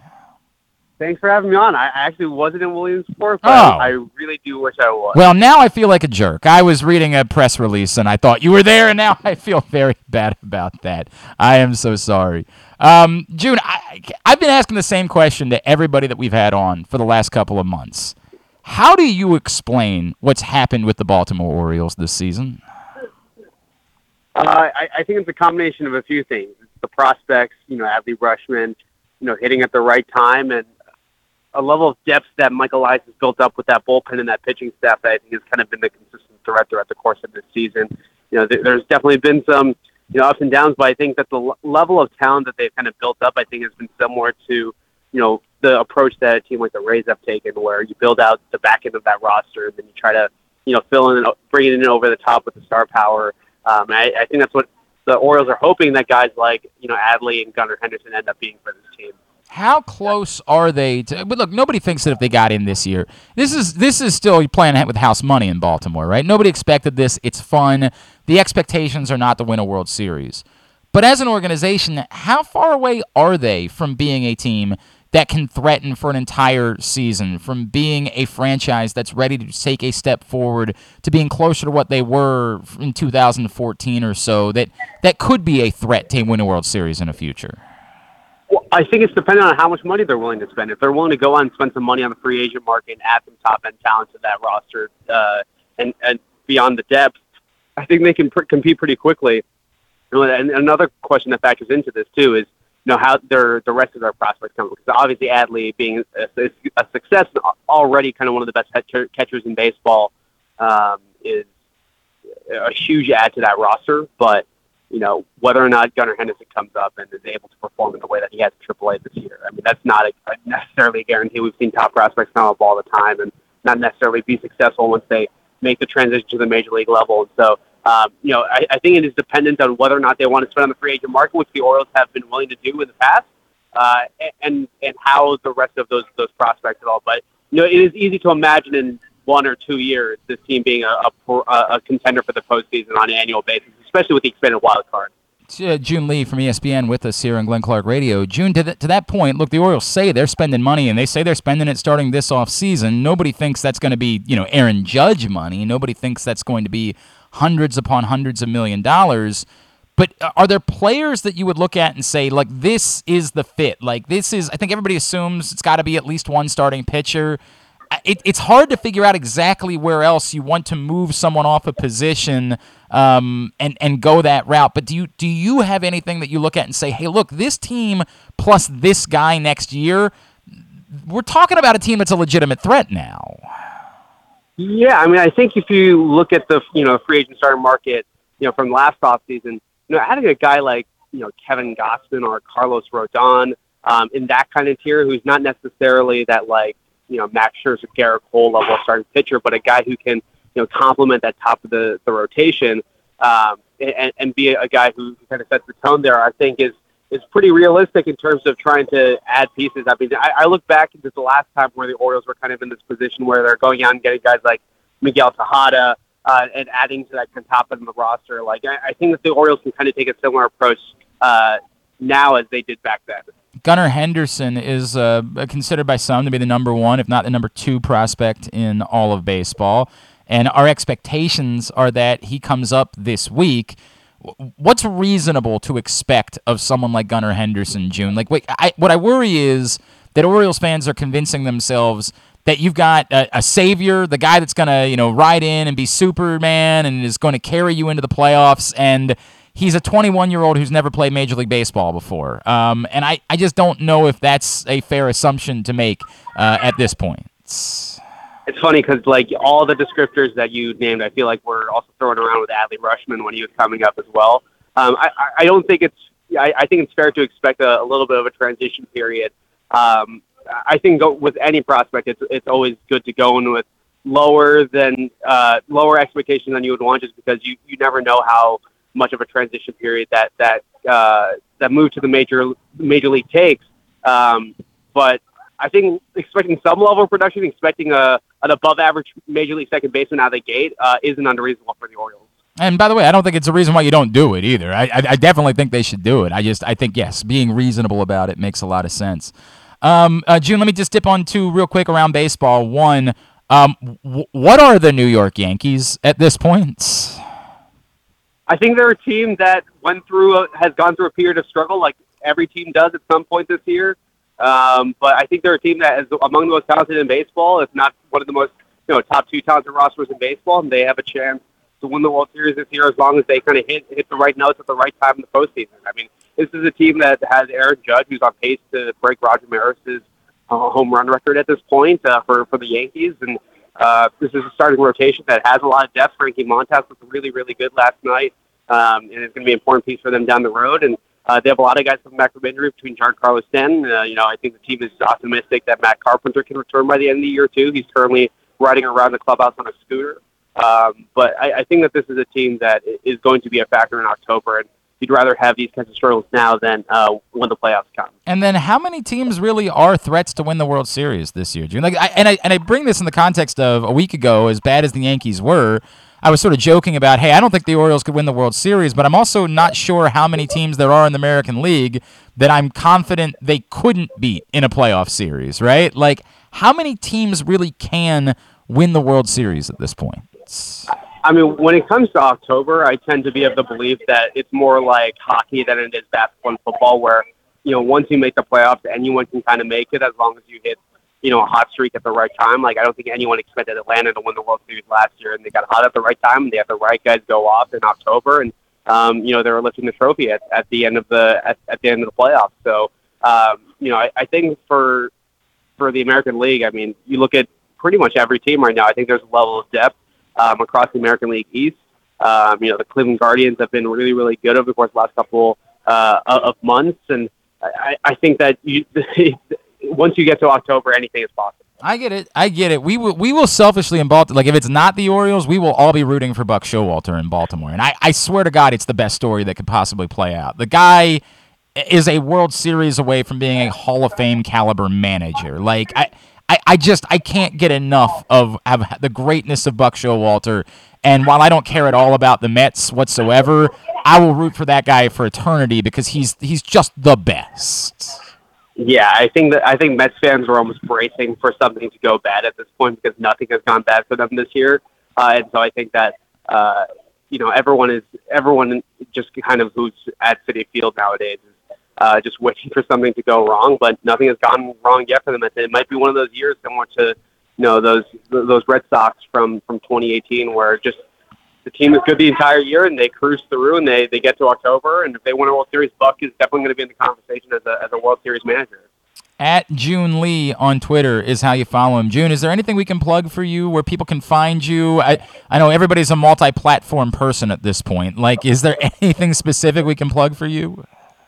Yeah, I mean, I'm on Twitter at Joon Lee. Uh, I'm on uh, Instagram at Joon, and I'm on TikTok at I am Joon Lee. You can follow me there. Give it, give him follows in all those places. Joon Lee, appreciate you, man. Thank you so much for taking a couple of minutes for us. Would love to do this again before the season's over.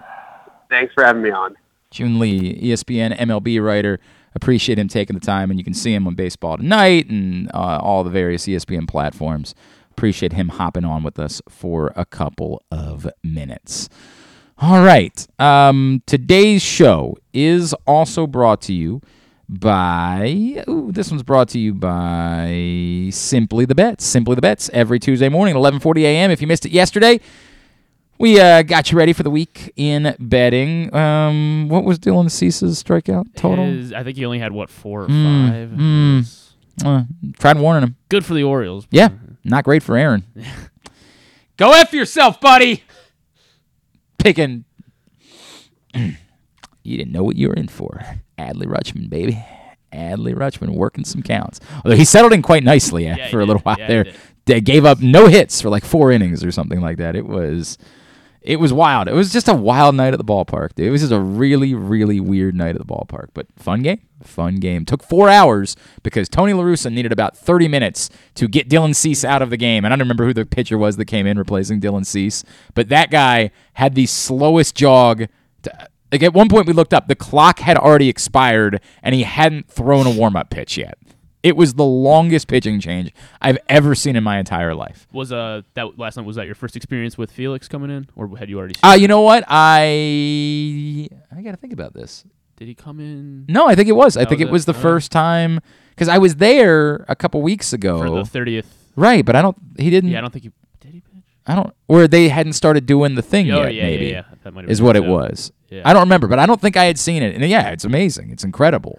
Um, and in fact, I got to be honest with you. There was a part I said to my buddy, I was like, they really should do it again to start the ninth inning. Like they really should, because he came in, of course, in the middle of the eighth inning, Mm-hmm. and then it, it's a while removed, and people have kind of settled down a little bit, and it's so electric when it happens, and it gets people so amped up. I'm like, dude, if they they should just hit the whole thing again. Yeah.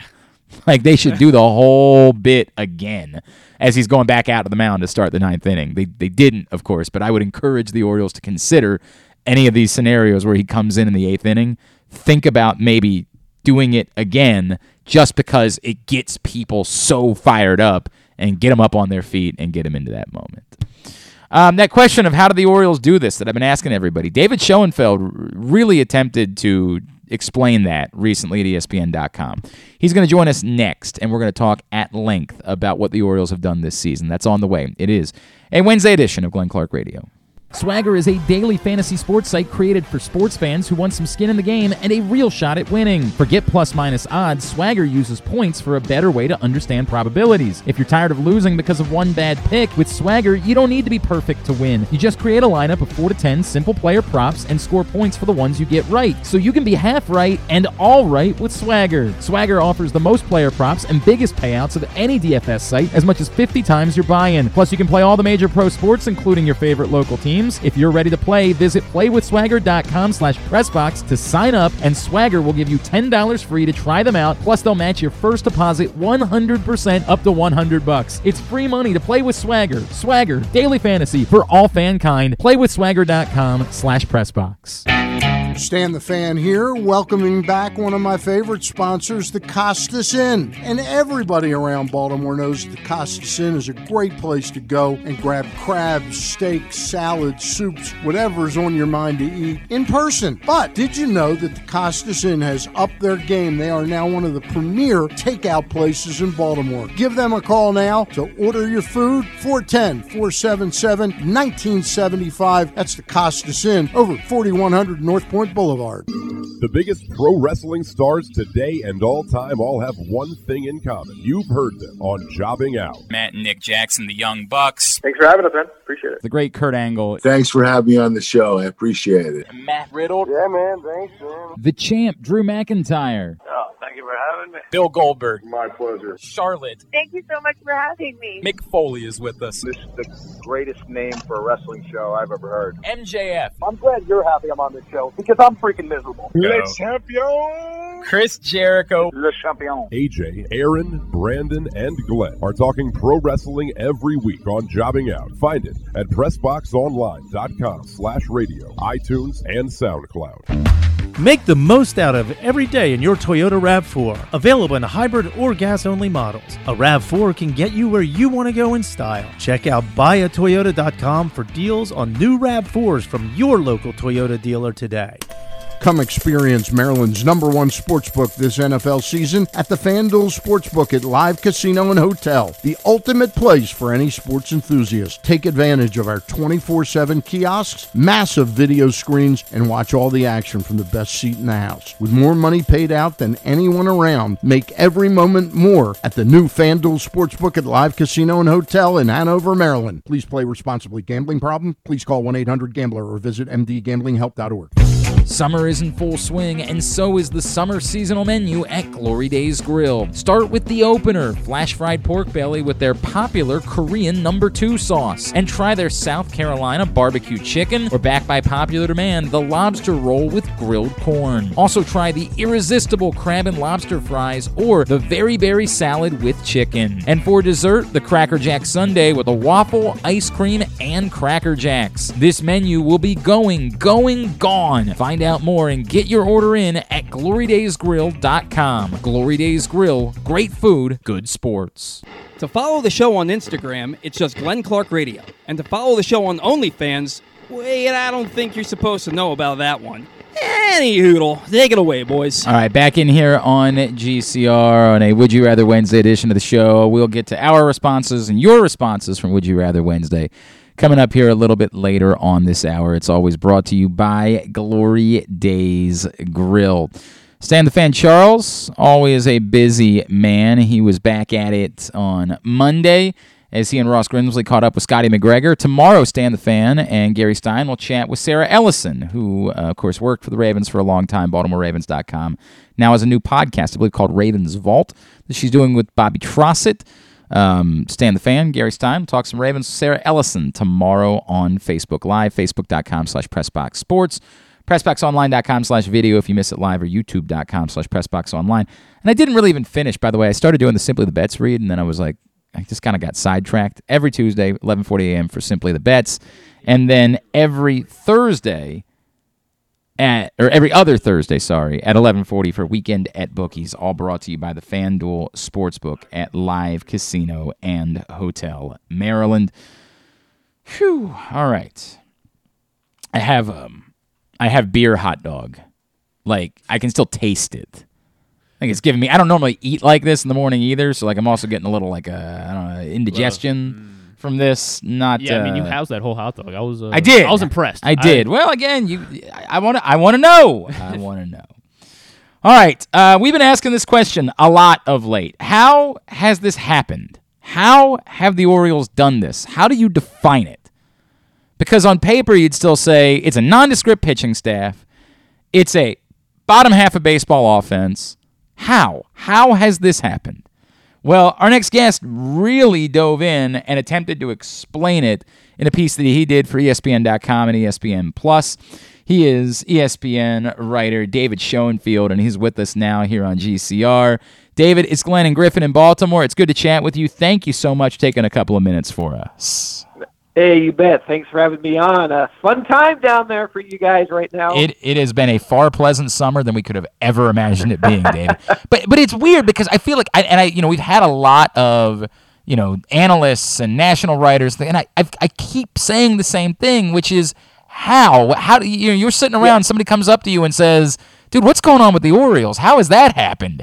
I don't know how to explain it really. Like I, I know the dumb guy things. Well, oh, Adley Rutschman got here and the bullpen's pretty good, but I still kind of walk away from it saying, I don't know if this is is really a statement about a franchise that has utterly turned around or if it's just a magical season that they're having somehow some way. You've really dove into it, so I'm going to give you the ask you to give you the shortened version of the how. How has this happened? Yeah, no, it it defies all logic. The short version, the bullpen's been really good. You guys know that, right? Uh, you know, I look back at other sort of surprise teams that come out of nowhere, and it's almost always pitching. The the Baltimore offense gets a little better than last year, especially when you factor in that it's impossible to hit home runs now at Camden Yards, right? But yeah, but like you said, the offense is still just middle of the pack. It's not a powerhouse lineup. So the pitching, like a lot of surprise teams in the past, has come out of nowhere to be really good. And pitching, though, it's volatile. Is this an indicator that they've suddenly found this pitching staff for the next five, six years? Not necessarily. Bullpens in particular can come and go in a hurry. Uh, but yeah, it's certainly completely unexpected one of the great miracle teams of all time if they could make the playoffs. The the question that I've been asking myself about the pitching, David, is how much of it is related to the defense behind them? And and of course, obviously Adley Rutschman being a central figure, but even like I'm watching last night and there was a, a shot down the line in left field and Austin Hays so casually gets over to get the ball. And I think about some of the positionless players that the Orioles have ran out in the outfield in the past and how many guys maybe wouldn't have gotten to, like the range of these outfielders of Cedric Mullins and Austin Hays and then Anthony Santander with his arm. I, I don't know how to define it, but I feel like something like that plays a significant role in explaining why the pitching has been far better than the list of names that are out there doing the pitching. Yeah, no, that's a good point. and I forget the exact numbers that I cited in the piece, but I think the Orioles' defense uh, projects to be about 50 or 60 runs better than last year. Yeah. But overall, they're gonna they're gonna allow what 200 and something fewer runs. So yeah. Uh, It- it- by the way, it was six, it was a obviously are hard. 67. It was si- a 67 run save better than they were a yeah, year ago. So, yeah, so that's you know about you know what two fifths of of you know the improvement. So yeah, the defense is part of it, especially with the you know the the wall out in left field. Left field defense in particular is important. Remember, you really didn't. I don't want to say you didn't need outfield defense in Camden Yards, but it wasn't important because the dimensions were so small. Well, suddenly left field and left center outfield defense is a big part of uh, building a winning team there. So, yeah, it, it's certainly a factor. And, and it's a weird. I, I bring it up, David, in part because I, I think about how they could still upgrade offensively and what they could do this offseason, but I almost get nervous about it, right? Like I almost say, well, yeah, you could probably use someone a little bit more productive than Austin Hays, but then I'm like, but are you going to screw everything up in the process? like, are you going to screw up your defense and then screw up your pitching and screw up? Leave it alone. Just keep doing this thing because, and I know it doesn't Well, really work that way.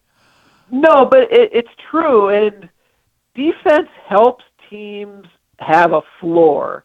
You know, if your defense is above average, you don't necessarily need great pitching. Obviously, you want great pitching, but you know, watch the good teams across the sport and watch the bad teams, and defense stands out. It, it's so important. So if you're not going to score a lot of runs and you don't have Justin Verlander as your number one starter, defense helps make up for a lot of you know other flaws in a team. So I'm with you. You you be careful about oh we need to add this and but how does that impact the team as a whole? Defense is vitally important. David Schoenfield is with us from ESPN.com. We'll link out the piece that, that he wrote, really diving in to how this has happened for the Baltimore Orioles. David, I, I, and again, I, I asked the question: Is this sustainable, like moving forward? And I say that knowing the Orioles are going to add, like they're going, they've said out loud, we're spending money. Um, you know, we're going to try to get better pitching, and they, they expect to get a John Means back, and Grayson Rodriguez is going to be a part of this thing next year, and we, we already know that there are going to be upgrades, but I, like, is this close to being something that could compete for a championship? It, like, it's it's nice to be a good story, it's nice to have fun and to be competitive. But what comes along with that is expectations, right? Like that starting next Right. year, it's it's no longer okay to just be a fun story. You already did that part. Now you got to go win. Are they building something that is sustainable for the next few years to truly move into competitiveness to try to win a World Series? Yeah, look, I think so, and you know the easy reason to, to believe in that is the farm system, right? Uh, you know, we we will trust what the experts say, but they all think right now Baltimore number one farm system. Um, Gunnar Henderson, uh, we'll see if he, he gets called up here in September.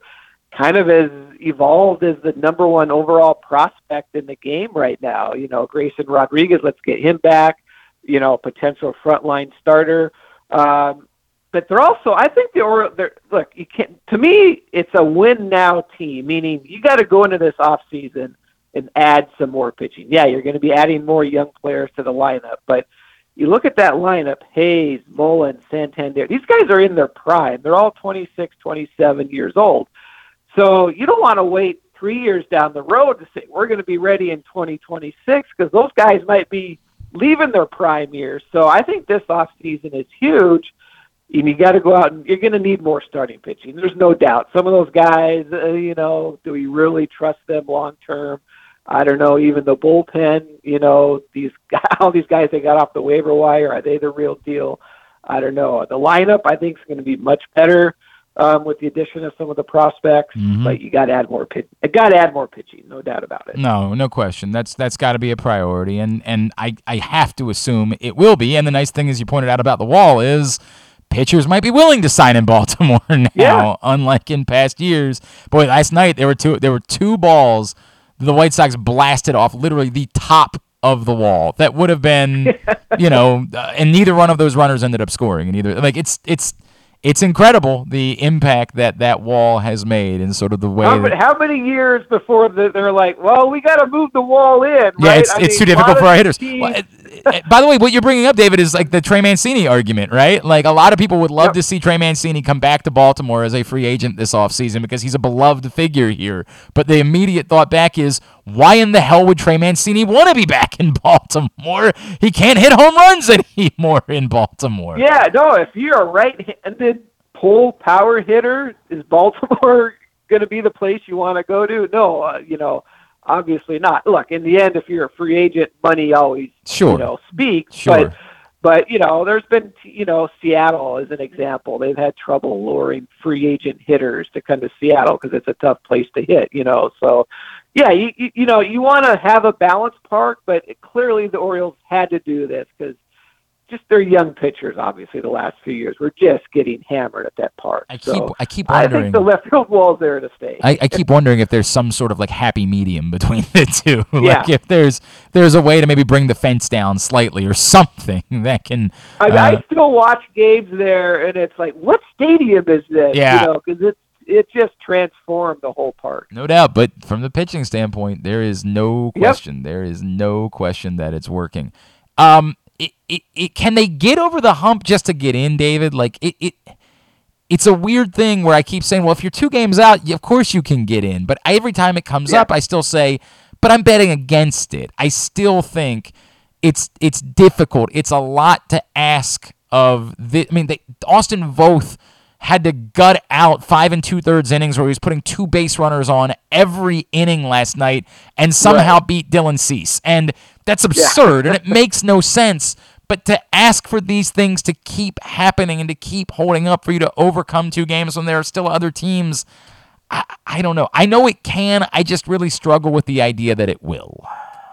Yeah, you know, if I had to go and put my life savings on the wild card teams in the American League, the Orioles would not be one of my three picks. And uh, you know, obviously we know about the schedule. Although I don't know, some of those Red Sox games don't look so tough anymore. But what seven against Houston?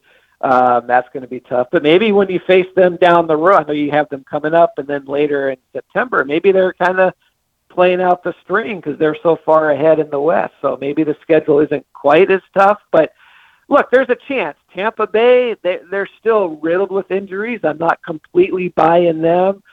Seattle can't score any runs, although they have a very easy schedule the rest of the way. So yeah, there's hope, uh, but you know the odds are still against them. Yeah, that's sort of where I am. And I, again, Yeah, I, I hate to look- say it. No, but I, it doesn't mean it doesn't mean it won't, right? Like that's the thing. And the Yeah. joy and and the the nice part about it for us, as we alluded to before, is it we've we've moved the goalpost. That wasn't the expectation for this year. It's it's tough to be disappointed in a scenario where they come up just a little bit short because they were never supposed to be there to begin with. Just the fact that we're getting Yeah. meaningful baseball games in August and September in Baltimore is is so much more than we could have ever asked for this season that um, it's unfair to move the goalposts at that point. And, and plus, you know, when we were when we added the third wild card, there was this belief, well, it might only take 82, 83 wins to get there, and that's going to happen in some years. But the AL, there's so many bad teams in the American League this year that it looks like it's going to take,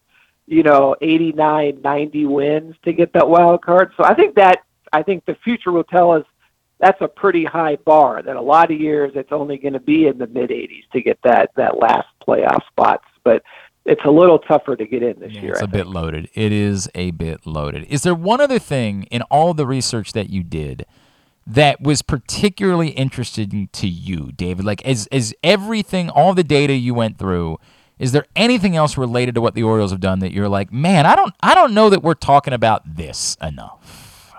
Well, the one thing I didn't do, you know, is look at those other surprise teams and look at was it sustainable. Um, did you lose me here? No, I'm, I got you. Oh, okay. Yeah. Sorry, my phone started beeping here. Um, one thing I did look at though was the average age of the various teams, and the Orioles are a little younger than these other surprise teams. So I think that's a good sign for the future. Let alone that they're going to be adding all these great prospects. So because some of these teams that surprise, for example, the '99 Diamondbacks, they were a veteran team. They signed Randy Johnson. They signed Steve Finley. They traded for Luis Gonzalez. Um, so that was an older team that came together, had a run for a few years, and then kind of fell apart. But I think that the the the overall youth on the Orioles is is a good sign that they can keep this going in the That's a, future. that's a great point. That is a great point. Um, David Schoenfield, it, it's it was fascinating stuff, man. Um, I I am I am hopeful that this is sustainable. I am I'm hopeful that we'll both be wrong and that the Orioles will end up figuring a way to get in. But I truly appreciate taking the time and joining us this morning, um, and and look forward to chatting with you again in the future. Thank you for doing this. All right, let's do it. Thanks for having me. David Schoenfield from ESPN uh, checking in with us. And again, if you have not read that story, we'll link it up at Glenn Clark Radio on Twitter. Okay, let's get back into Would You Rather Wednesday, brought to you by Glory Days Grill. Three scenarios. Tim Barbalace uh, was here in studio with us in the first hour, gave us his answers. Now let's get into ours. Would you rather numero uno?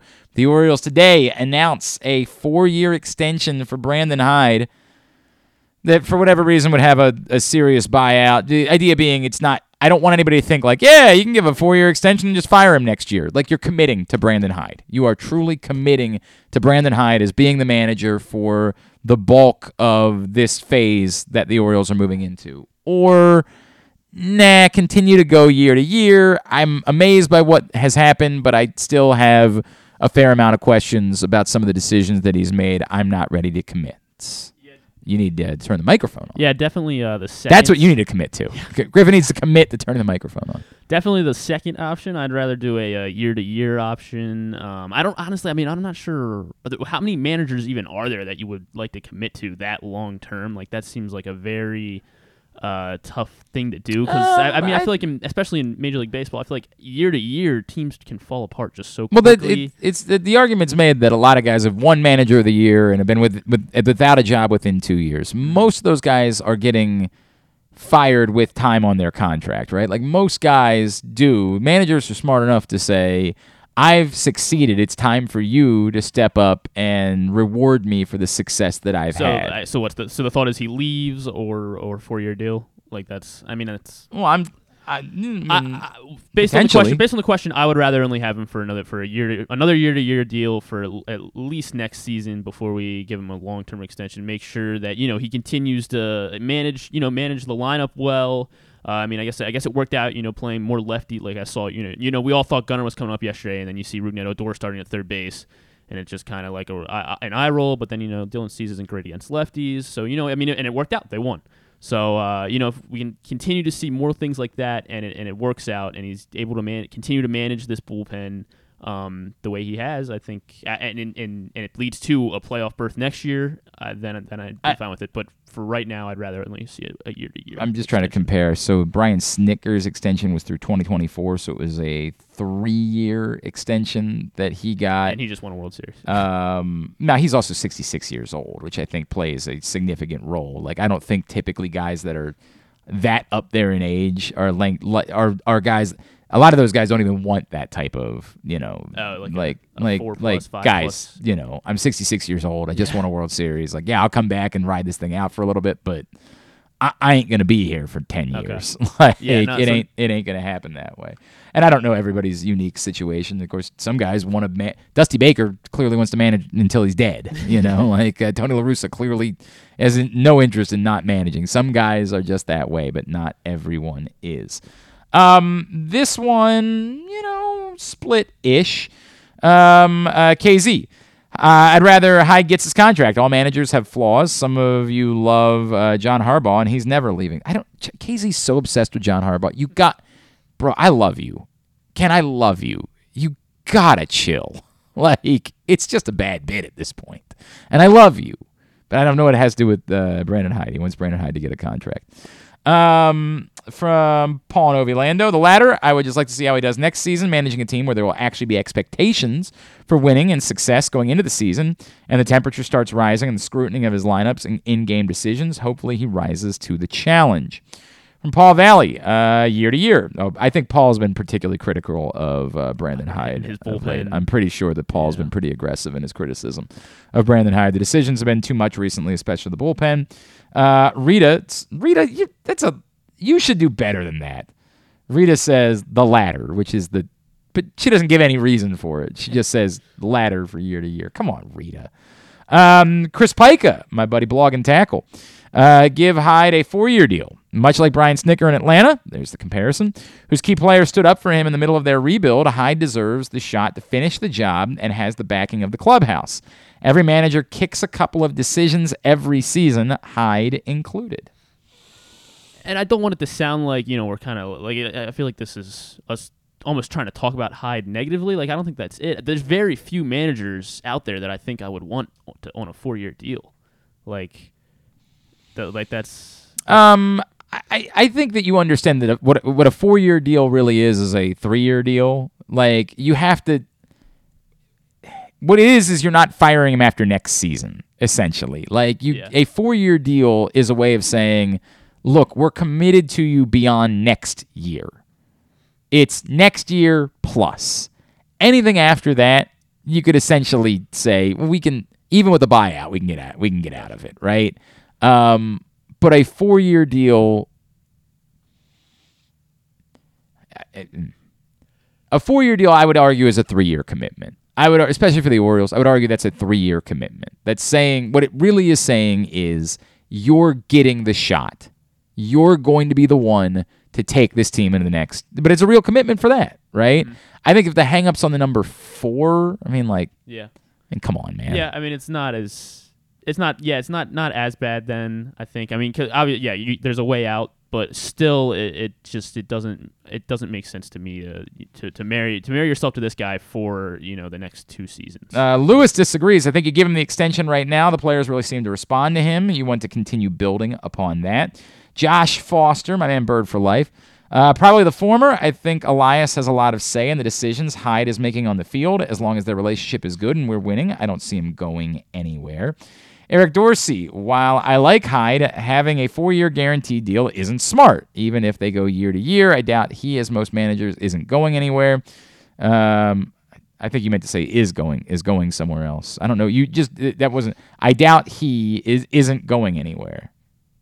Well, it, that's double negative. like uh, in his profession, he has one of thirty desirable jobs, but I'm fine with a two year deal. It's not an option. I'm not giving you that. Uh, Chris, give the man a four year deal. He seems to mostly make good decisions, and the players seem to respect him. He's managed the bullpen expertly, in my opinion. We've seen bad managers here. Let's keep one of the good ones for a change. What else does he have to do? Uh, Nick, just simple, pay the man. From um, Jay McChaos. Oh, I love Jay McChaos. Great to hear from you. But where you been? It's been a while since Jay's checked in. He says to do um, give him the extension year to year. We'll just have him looking for another long term opportunity without front office drama. Uh, Mike says, I would definitely be good with Brandon Hyde getting a four year extension. He deserves it after all of the losing the Orioles went through over the past five years. Uh, Mark Tenley, keep Hyde. See if whatever is happening now can keep going. And if it can't, we can always keep our farm system great. I guess you're just saying you're you're, re- you're rebuilding again. I guess I'm not. I'm I'm definitely opposed to that. I'm opposed to rebuilding the rebuild. And I'm an extension might even wouldn't that could that put like you know more more pressure on it as well? Like say the Orioles come out and they're only 500. Oh, so like, like, the they feel like they months. have to make aggressive moves in order to. And like, yeah, and then they come out they're only 500 the first two months next season. Eh, maybe and then you know maybe. Yeah, I, I hear your argument, right? Like if, like It's we, like, oh, we just gave this guy a four year deal. He I don't- has to win. And, he, and he's what you're saying is on the 500 on the flip side, they they just fire the manager and assume the players are all correct. Like, yeah, I don't know. I don't, I don't know. It's an interesting thought. All right, number two. Would you rather be caught on camera and go viral for your most disgusting food habit, or be caught on camera and go viral for rejection in a romantic situation? Um. So uh, I kind of was leaning towards the the the romantic situation one. Like I feel like that would blow over a lot quicker. Um. Because I, I, I also like you know like Tim was saying I can't think of too many outlandish uh, food takes. I think have. I think the problem is, But I feel like the, the, the if if if I get rejected, I mean it's gonna suck. Mm-hmm. obviously, that they both might might not be ideal. But I think the food thing, um, I think that would go on for a little bit longer, and people wouldn't mind bringing that up as much. Whereas if you see a guy get a you know get rejected, it's like oh that's poor dude. I mean it's Oh, funny. you it's think- funny, but people, there's a level will- of, like- they're like all right, let's leave that be. He's Yeah, like he's been, be." hasn't he been through enough, right? Yeah. That's an interesting argument that it dies quicker the other one, and there's always more fish in the sea. And if you're out and you you got a, a hot chick with you, they're not going to care about the last you know young woman. That's a great argument that nobody's really made about this one. Um, a lot of people uh, have been afraid to announce what their weird food habits are. Um, like I have talked before that among mine, I don't know that I would love. Like I have admitted openly that I am a man who has taken a bag of shredded cheese and just done. Yeah, I was thinking that, but I poured it down my gullet. It's truly disgusting. That, now that would be very weird at an Oriole game. Or it doesn't have to be at a baseball Yeah. game. I didn't say it was. It had to happen at a baseball game. You're just like maybe you- you're just in the food court and someone's like or you're just at home and somebody, you know, like, and then it go it gets on the internet and the internet's like, dude, what is this? Like, what is this dude doing? Just turning a bag of shredded cheddar But cheese that's still a little bit upside relatable, down. I think.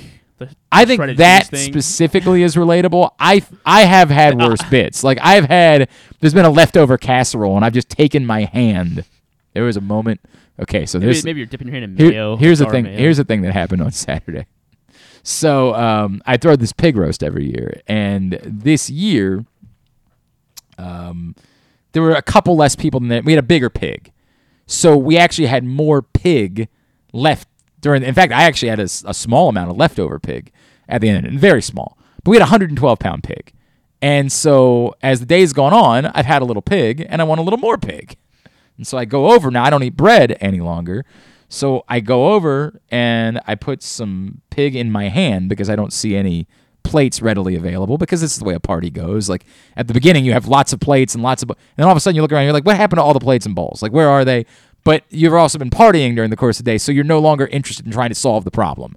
You're just like, now what can I do? You're now the, the, the guy that I was talking about earlier that's supposed to make the Connect Four board for me. Like now I'm the engineer. I'm the man that has to come up with the vehicle for consuming said pig. So I said, well, this is easy. I'm just putting it in my hand. And I just grab some of the pig and I put it in my hand.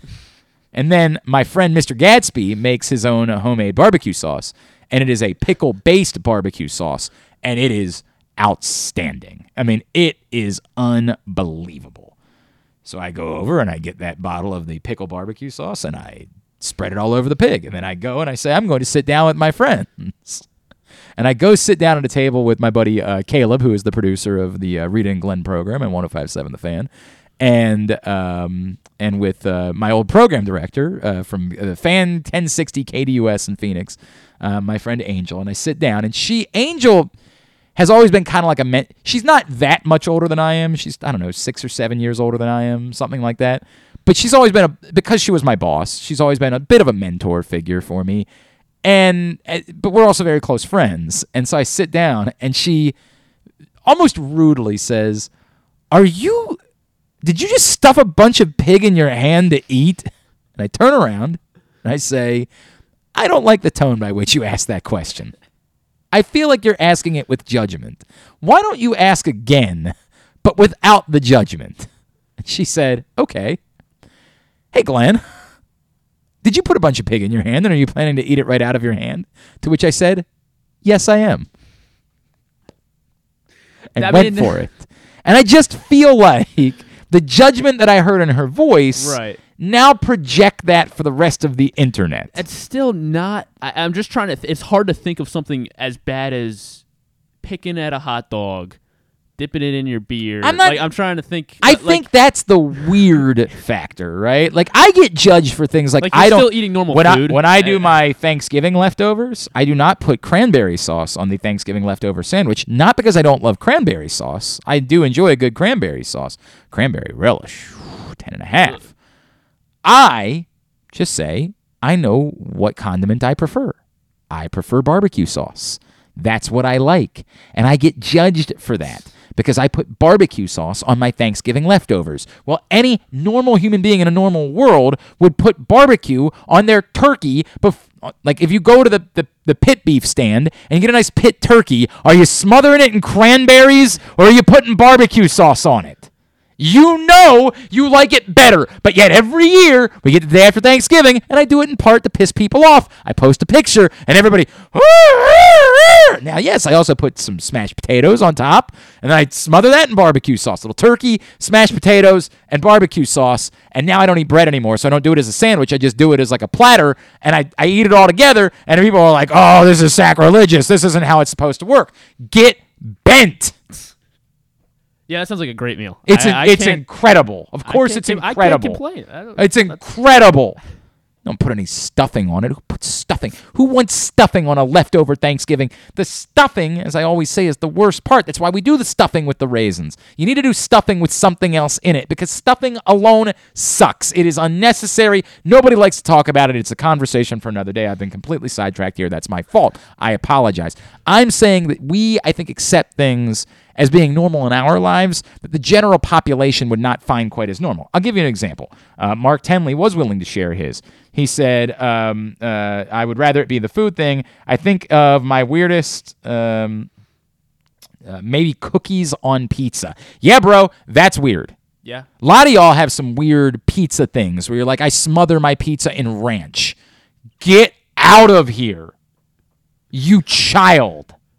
Uh, remember how much we killed the former president? Like, there were a lot of embarrassing things about the former president. But remember how much we killed him for finding out that, like, he liked his steaks well done and with ketchup?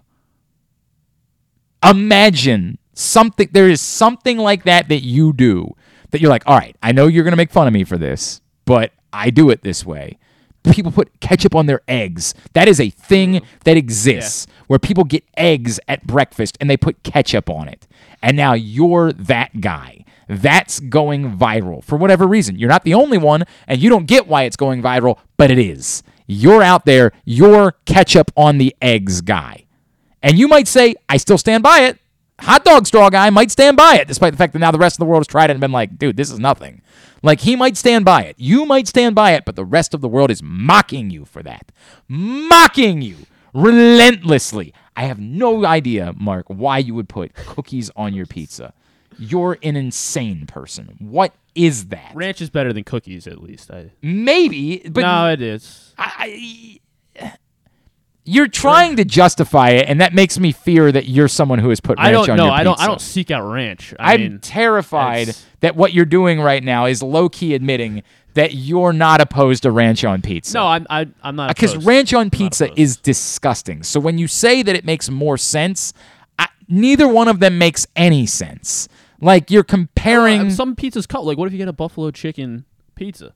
But that's a different scenario, Griffin. That's where you might drizzle ranch on top of that because Yeah. it's. I'm talking about the people that dip their pizza in ranch, Right, yeah, that's- or dip their that's a- pizza that's a lot. In. is a lot. I swear to God, I want to strangle my children right now. I won't, but I want to because we go to the brewery sometimes, and they always like to get the pizza from the brewery, and they ask for ketchup to dip their pizza in. No! I'm putting my foot down. I've got to be a parent at some point. Someone's got to step in, or else I'm going to call Child Protective Services and tell them they should take my kids away from me. Someone's got to be better at this.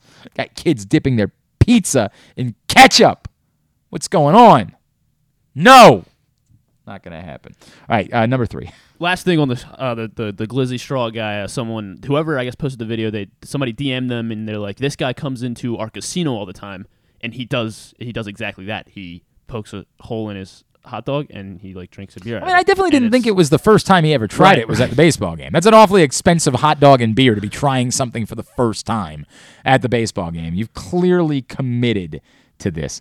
Hey, um, uh, uh, some news. Um, uh, Maryland's announced some non-conference football games for the future couple years, including in 2025 they will host Towson in College Park. Uh, Good, yeah, because game's- it got got canceled in 2020. and so it, it was- it, the last time it happened was when Towson was really good and Maryland was really really bad, and Towson n- was very much in that game into the second half. Was very into that game late, and in fact, like I remember the, it was a six, whatever the suc- the success of the season. I don't was I don't and it wasn't the year they went to the national championship game. That was the year they beat uh, UConn, I believe. Yeah.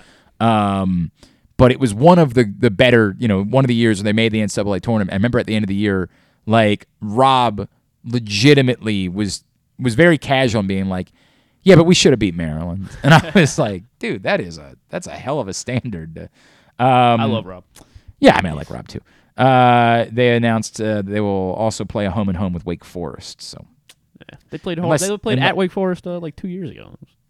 Maryland did. Or uh, I was oh, going to say oh, no, Mar- Towson. I'm still thinking Maryland hasn't played Wake Towson. Forest since they've been I'm in the ACC. Yeah. Um, and that's only relevant if Sam Hartman somehow stays in school for another decade, and I don't think he's going to do that. So uh, the likelihood of Wake Forest being relevant, unfortunately, is slim to none. Just not likely. All right. Anyway, number three. Would you rather?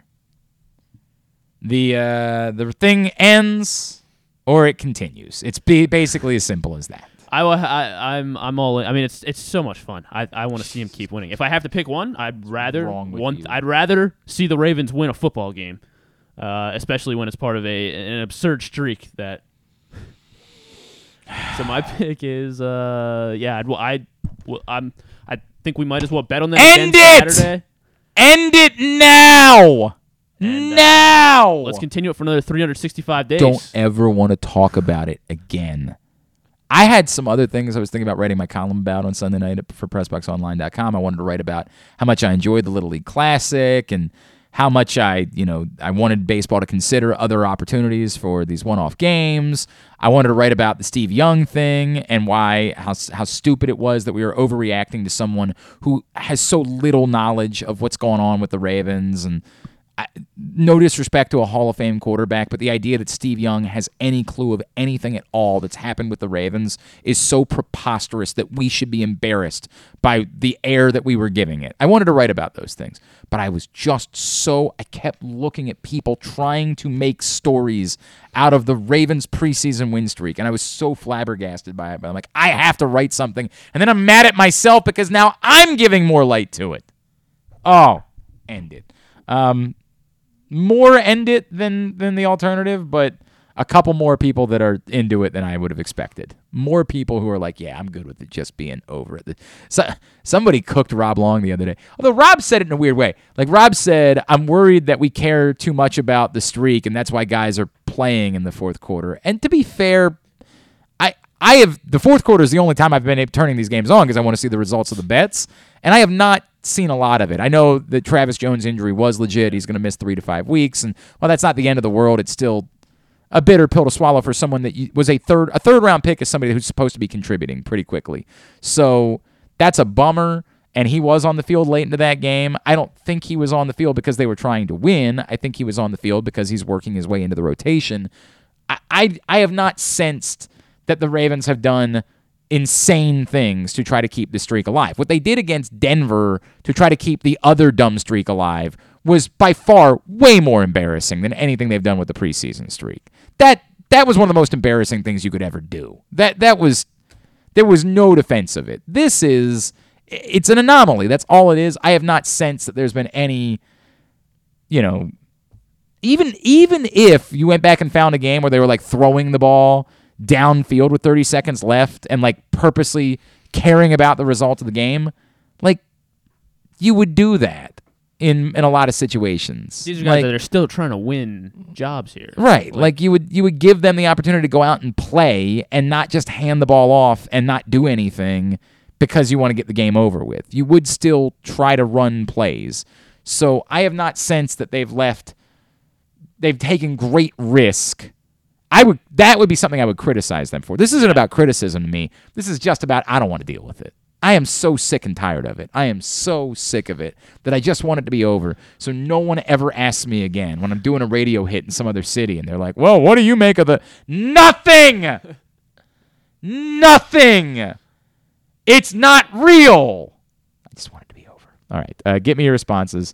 Uh, at Glenn Clark Radio on Twitter, Facebook.com slash Glenn Clark Radio. Everyone who responds will be registered to win a $25 gift card to Glory Days Grill. I'm not even kidding about this. I don't normally have to poop this time of day, and I feel like I have to poop, and I blame the hot dog.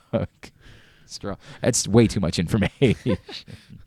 um, it's just unpleasant because we now have a single bathroom here at uh, the offices of Pressbox. So it's it's not like when you're in a normal office and you know you can just go down the hallway and no one will ever know that it was you that was pooping. We now have one bathroom. If you've got to poop, everyone's gonna know. Thank you for Um, letting me know. Yeah, hundred percent. Might take a walk, I guess. Hundred percent. Well, I do think that uh, Lee, our office manager, isn't in today. So I think if there was a day where I had to poop, today might be the day to do it. Why am I doing this? I could just take the break and we come back in. Uh, we're gonna get a tidbit. We're gonna get tubular, and we're gonna wind things down. For a Would You Rather Wednesday edition of the program, today's show brought to you by your local Toyota dealer. The Toyota Tacoma comes in a range of models and trim lines. You can choose the perfect Tacoma to reflect your unique personality and driving habits. Check out buyatoyota.com for deals on new Tacomas from your local Toyota dealer today. Glenn Clark Radio. Hey Birdland, arrive early at the yard on Saturday, September 3rd, when the first 15,000 fans 15 and over will receive the first ever Orioles soccer jersey presented by Pepsi. Don't miss out on this brand new crossover kit before the Orioles clash with the Oakland A's at 7:05 at the ballpark that forever changed baseball. What better way to celebrate Labor Day weekend than with your favorite home team on a Saturday night? Great seating options are available, and tickets start as low as $15 at Orioles.com/tickets. That first sip. That first bite. Mmm. Start your day off right with a delicious breakfast at Royal Farms. Choose from a fantastic selection of fresh Royal Farms breakfast sandwiches and top it off with a rich hot cup of the freshest coffee in the world. At Royal Farms, breakfast is available day and night. It's the freshest breakfast in the world. Real fresh, real fast. Royal Farms. Come experience Maryland's number one sportsbook this NFL season at the FanDuel Sportsbook at Live Casino and Hotel, the ultimate place for any sports enthusiast. Take advantage of our 24 7 kiosks, massive video screens, and watch all the action from the best seat in the house. With more money paid out than anyone around, make every moment more at the new FanDuel Sportsbook at Live Casino and Hotel in Hanover, Maryland. Please play responsibly. Gambling problem? Please call 1 800 Gambler or visit mdgamblinghelp.org. The 2022 baseball season is in full swing, and the future is brighter than ever for your Baltimore Orioles. I'm Paul Valley. And I'm Zach Goodman. And together we bring you the bat around every Saturday from 10 a.m. to noon with everything you need to know about the Orioles and baseball as a whole. From veterans like Cedric Mullins, Austin Hays, and Ryan Mountcastle, To young stars like Adley Rutschman, Grayson Rodriguez, and DL Hall. we've got you covered for every game, every pitch, And every debut. You can watch us at youtube.com slash pressboxonline and facebook.com slash pressboxsports, or you can listen at pressboxonline.com slash radio. So join us live on the bat around every Saturday from 10 a.m. to noon right here at Pressbox Sports. Summer is in full swing, and so is the summer seasonal menu at Glory Days Grill. Start with the opener, flash fried pork belly with their popular Korean number two sauce, and try their South Carolina barbecue chicken, or back by popular demand, the lobster roll with grilled corn. Also try the irresistible crab and lobster fries, or the very berry salad with chicken. And for dessert, the Cracker Jack Sundae with a waffle, ice cream, and Cracker Jacks. This menu will be going, going, gone. Find out more and get your order in at glorydaysgrill.com. Glory Days Grill, great food, good sports. The latest edition of Press Box is available now. On the cover, Bo Smolka profiles Ravens tight end Mark Andrews' path to NFL stardom, from his late decision to play the sport full time through having to overcome type 1 diabetes and more. Also, inside, we introduce you to football players at Maryland, Navy, Towson, and Morgan State, and we give you everything you need to know for betting football this season. Press Box is available for free at over 500 area locations, including 60 Royal Farm stores, and you can always find the entire edition as well as the best daily coverage of the demos, Ravens, and Terps at PressBoxOnline.com. It's statistically proven that the show sounds better if you're not wearing pants. Like me. Right now. You're listening to Glenn Clark Radio.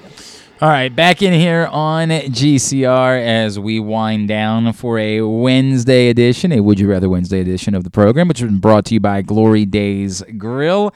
Let's go ahead and get a tidbit. Tidbit is brought to you by Swagger. Hope you're playing with Swagger. Playwithswagger.com slash pressbox. Three things that are crucial to me that you should know about Swagger. The first, you still can't bet on your phone or your computer in the state of Maryland, and you're not going to be able to for a while. A lot of people are like, well, maybe football season will be. Nope. Nope. Now, it might come at some point during football season, maybe, but it ain't coming in time for the start of football season. So what you can do is feel like you're betting by playing with player props and parlays when you play with Swagger. So that's the first thing that really stands out to me. The second thing that stands out to me that's significant about Swagger is that you don't have to. When we say the word parlay, you're used to in betting circumstances. You have to hit every leg of a parlay, like Griffin did with his gratuitous grouping last week, in order to be able to win that bet. That's not the way it works with Swagger. With Swagger, you're simply trying to earn points. So you're playing these player props, and they're worth certain point values. So depending on how many you play, there's a point value that if you hit, you win money. Now, if you hit all of the legs, you're going to get more points and you're going to win more money, but you can go seven for 10. You could go three for five and still earn enough points that you win not only your money back, but more money on top of that. It is a parlay, but your ticket is not a parlay, a traditional parlay bet. You can win. You don't have to be. Um, oh, sorry, hang on a sec. There was there was a phrase that they liked using, and I'm trying to remember what the phrase was. Um, you can be all right without being all right. Like something, there's some phrase like that they like to say, and I like that phrase.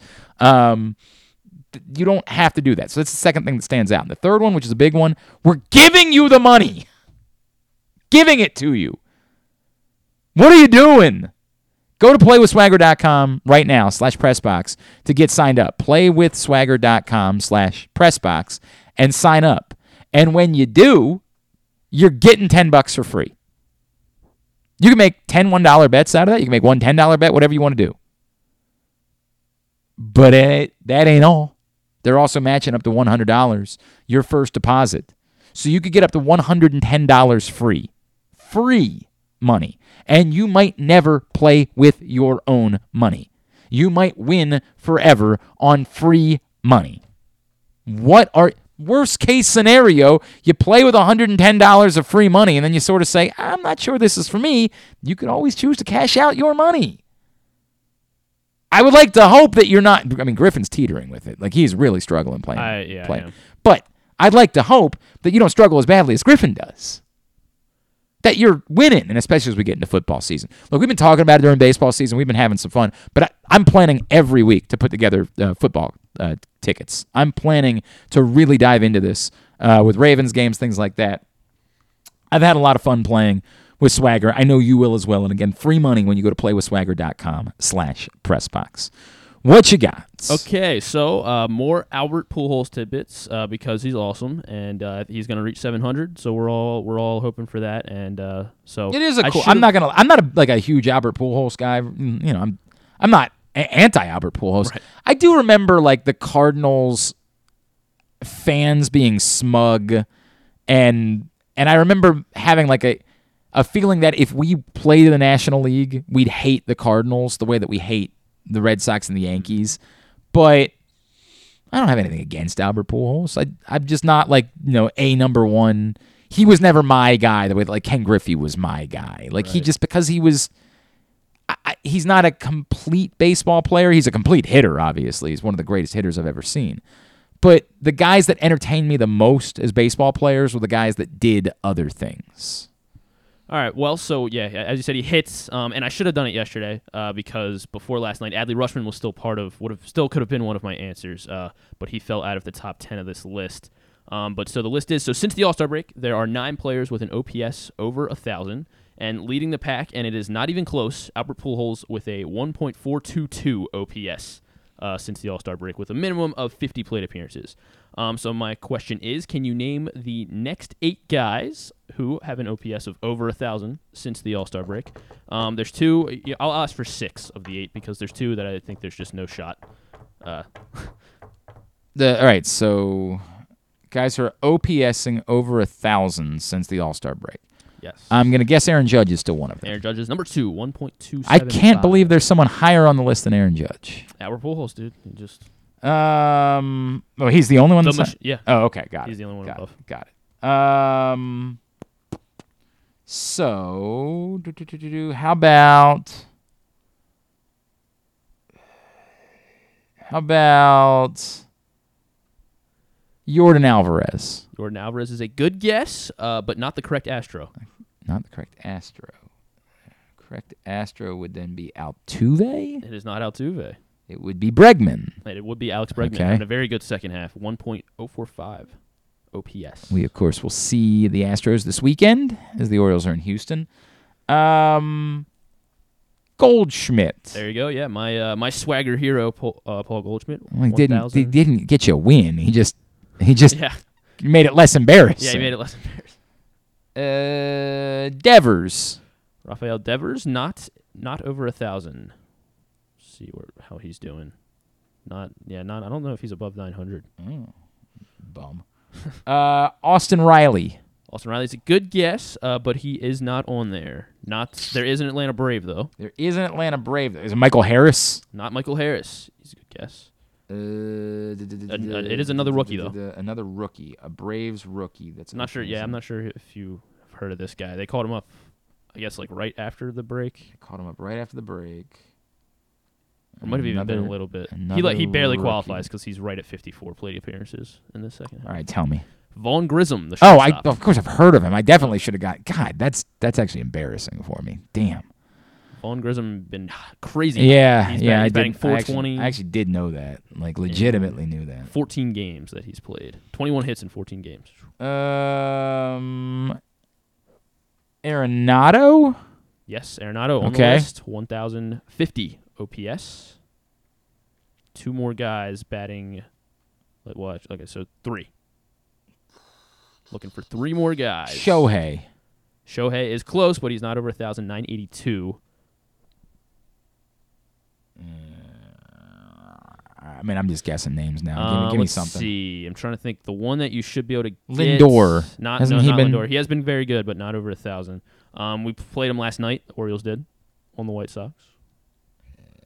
Jimenez. Yep, Eloy Jimenez, 1,017. Has there been OPS. update on him yet today? Uh, not that I've seen. Okay. Not that I have seen. Um, and the next two guys, I don't. You're not going to get them. Jake Fraley from Okay. the Cincinnati Reds, 1,089, and then uh, outfielder for the Dodgers, Trayce Thompson.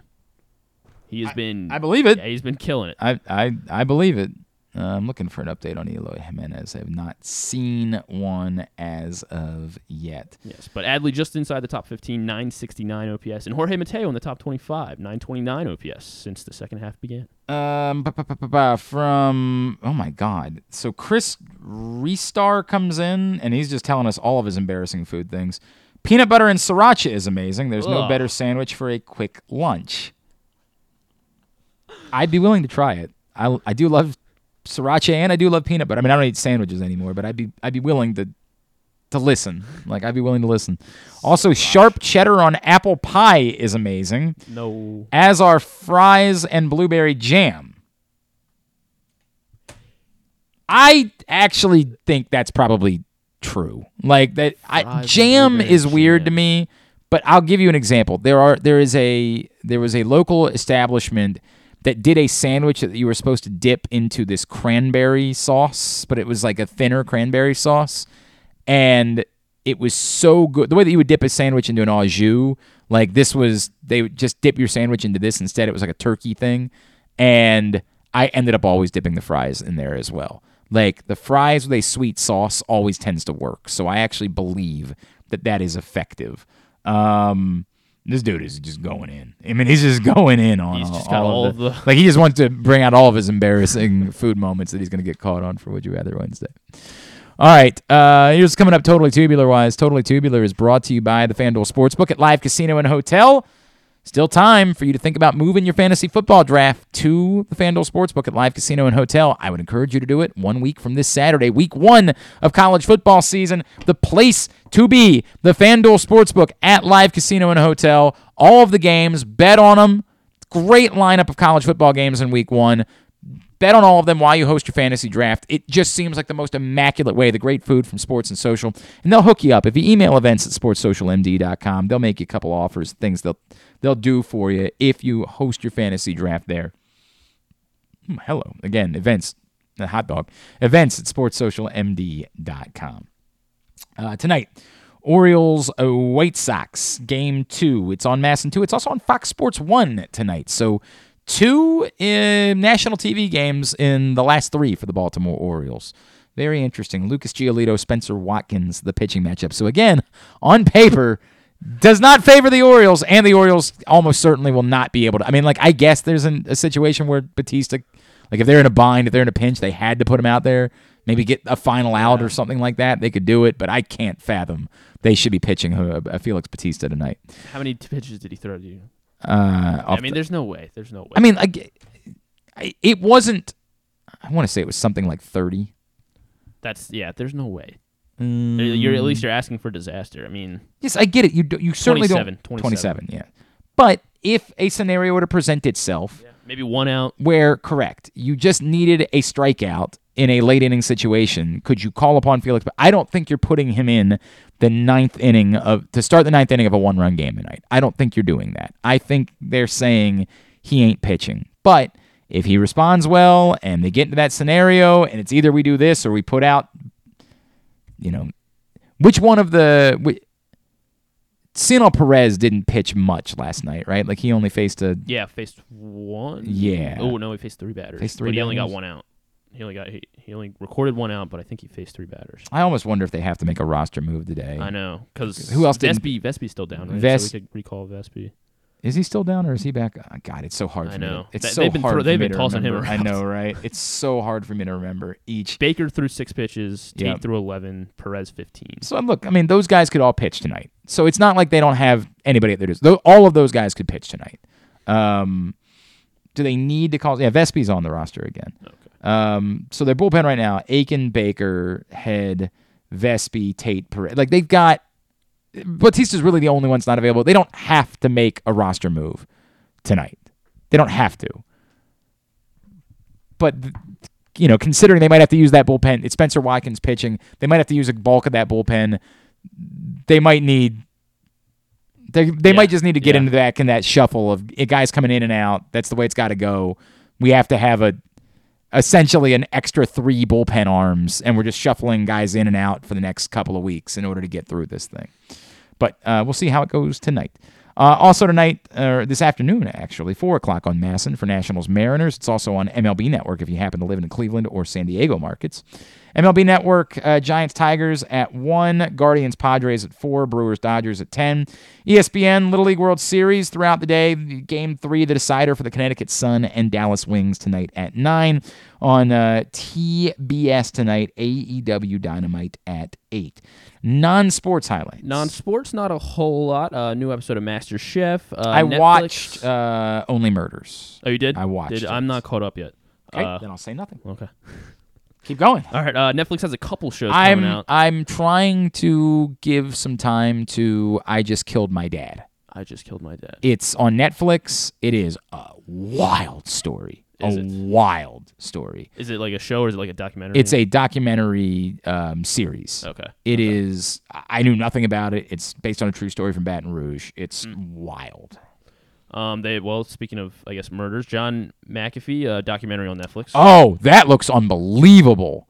I apparently his girlfriend thinks he's still alive. Really? Yeah. Okay. Says that she got like a phone call from him recently or something like that. There is, dude, that that thing looks wild as. Oh, that was definitely on my list of something that I Running with the Devil: The Wild World of John McAfee. Yeah, Um, that that that's that might that might vault ahead of I just killed my dad.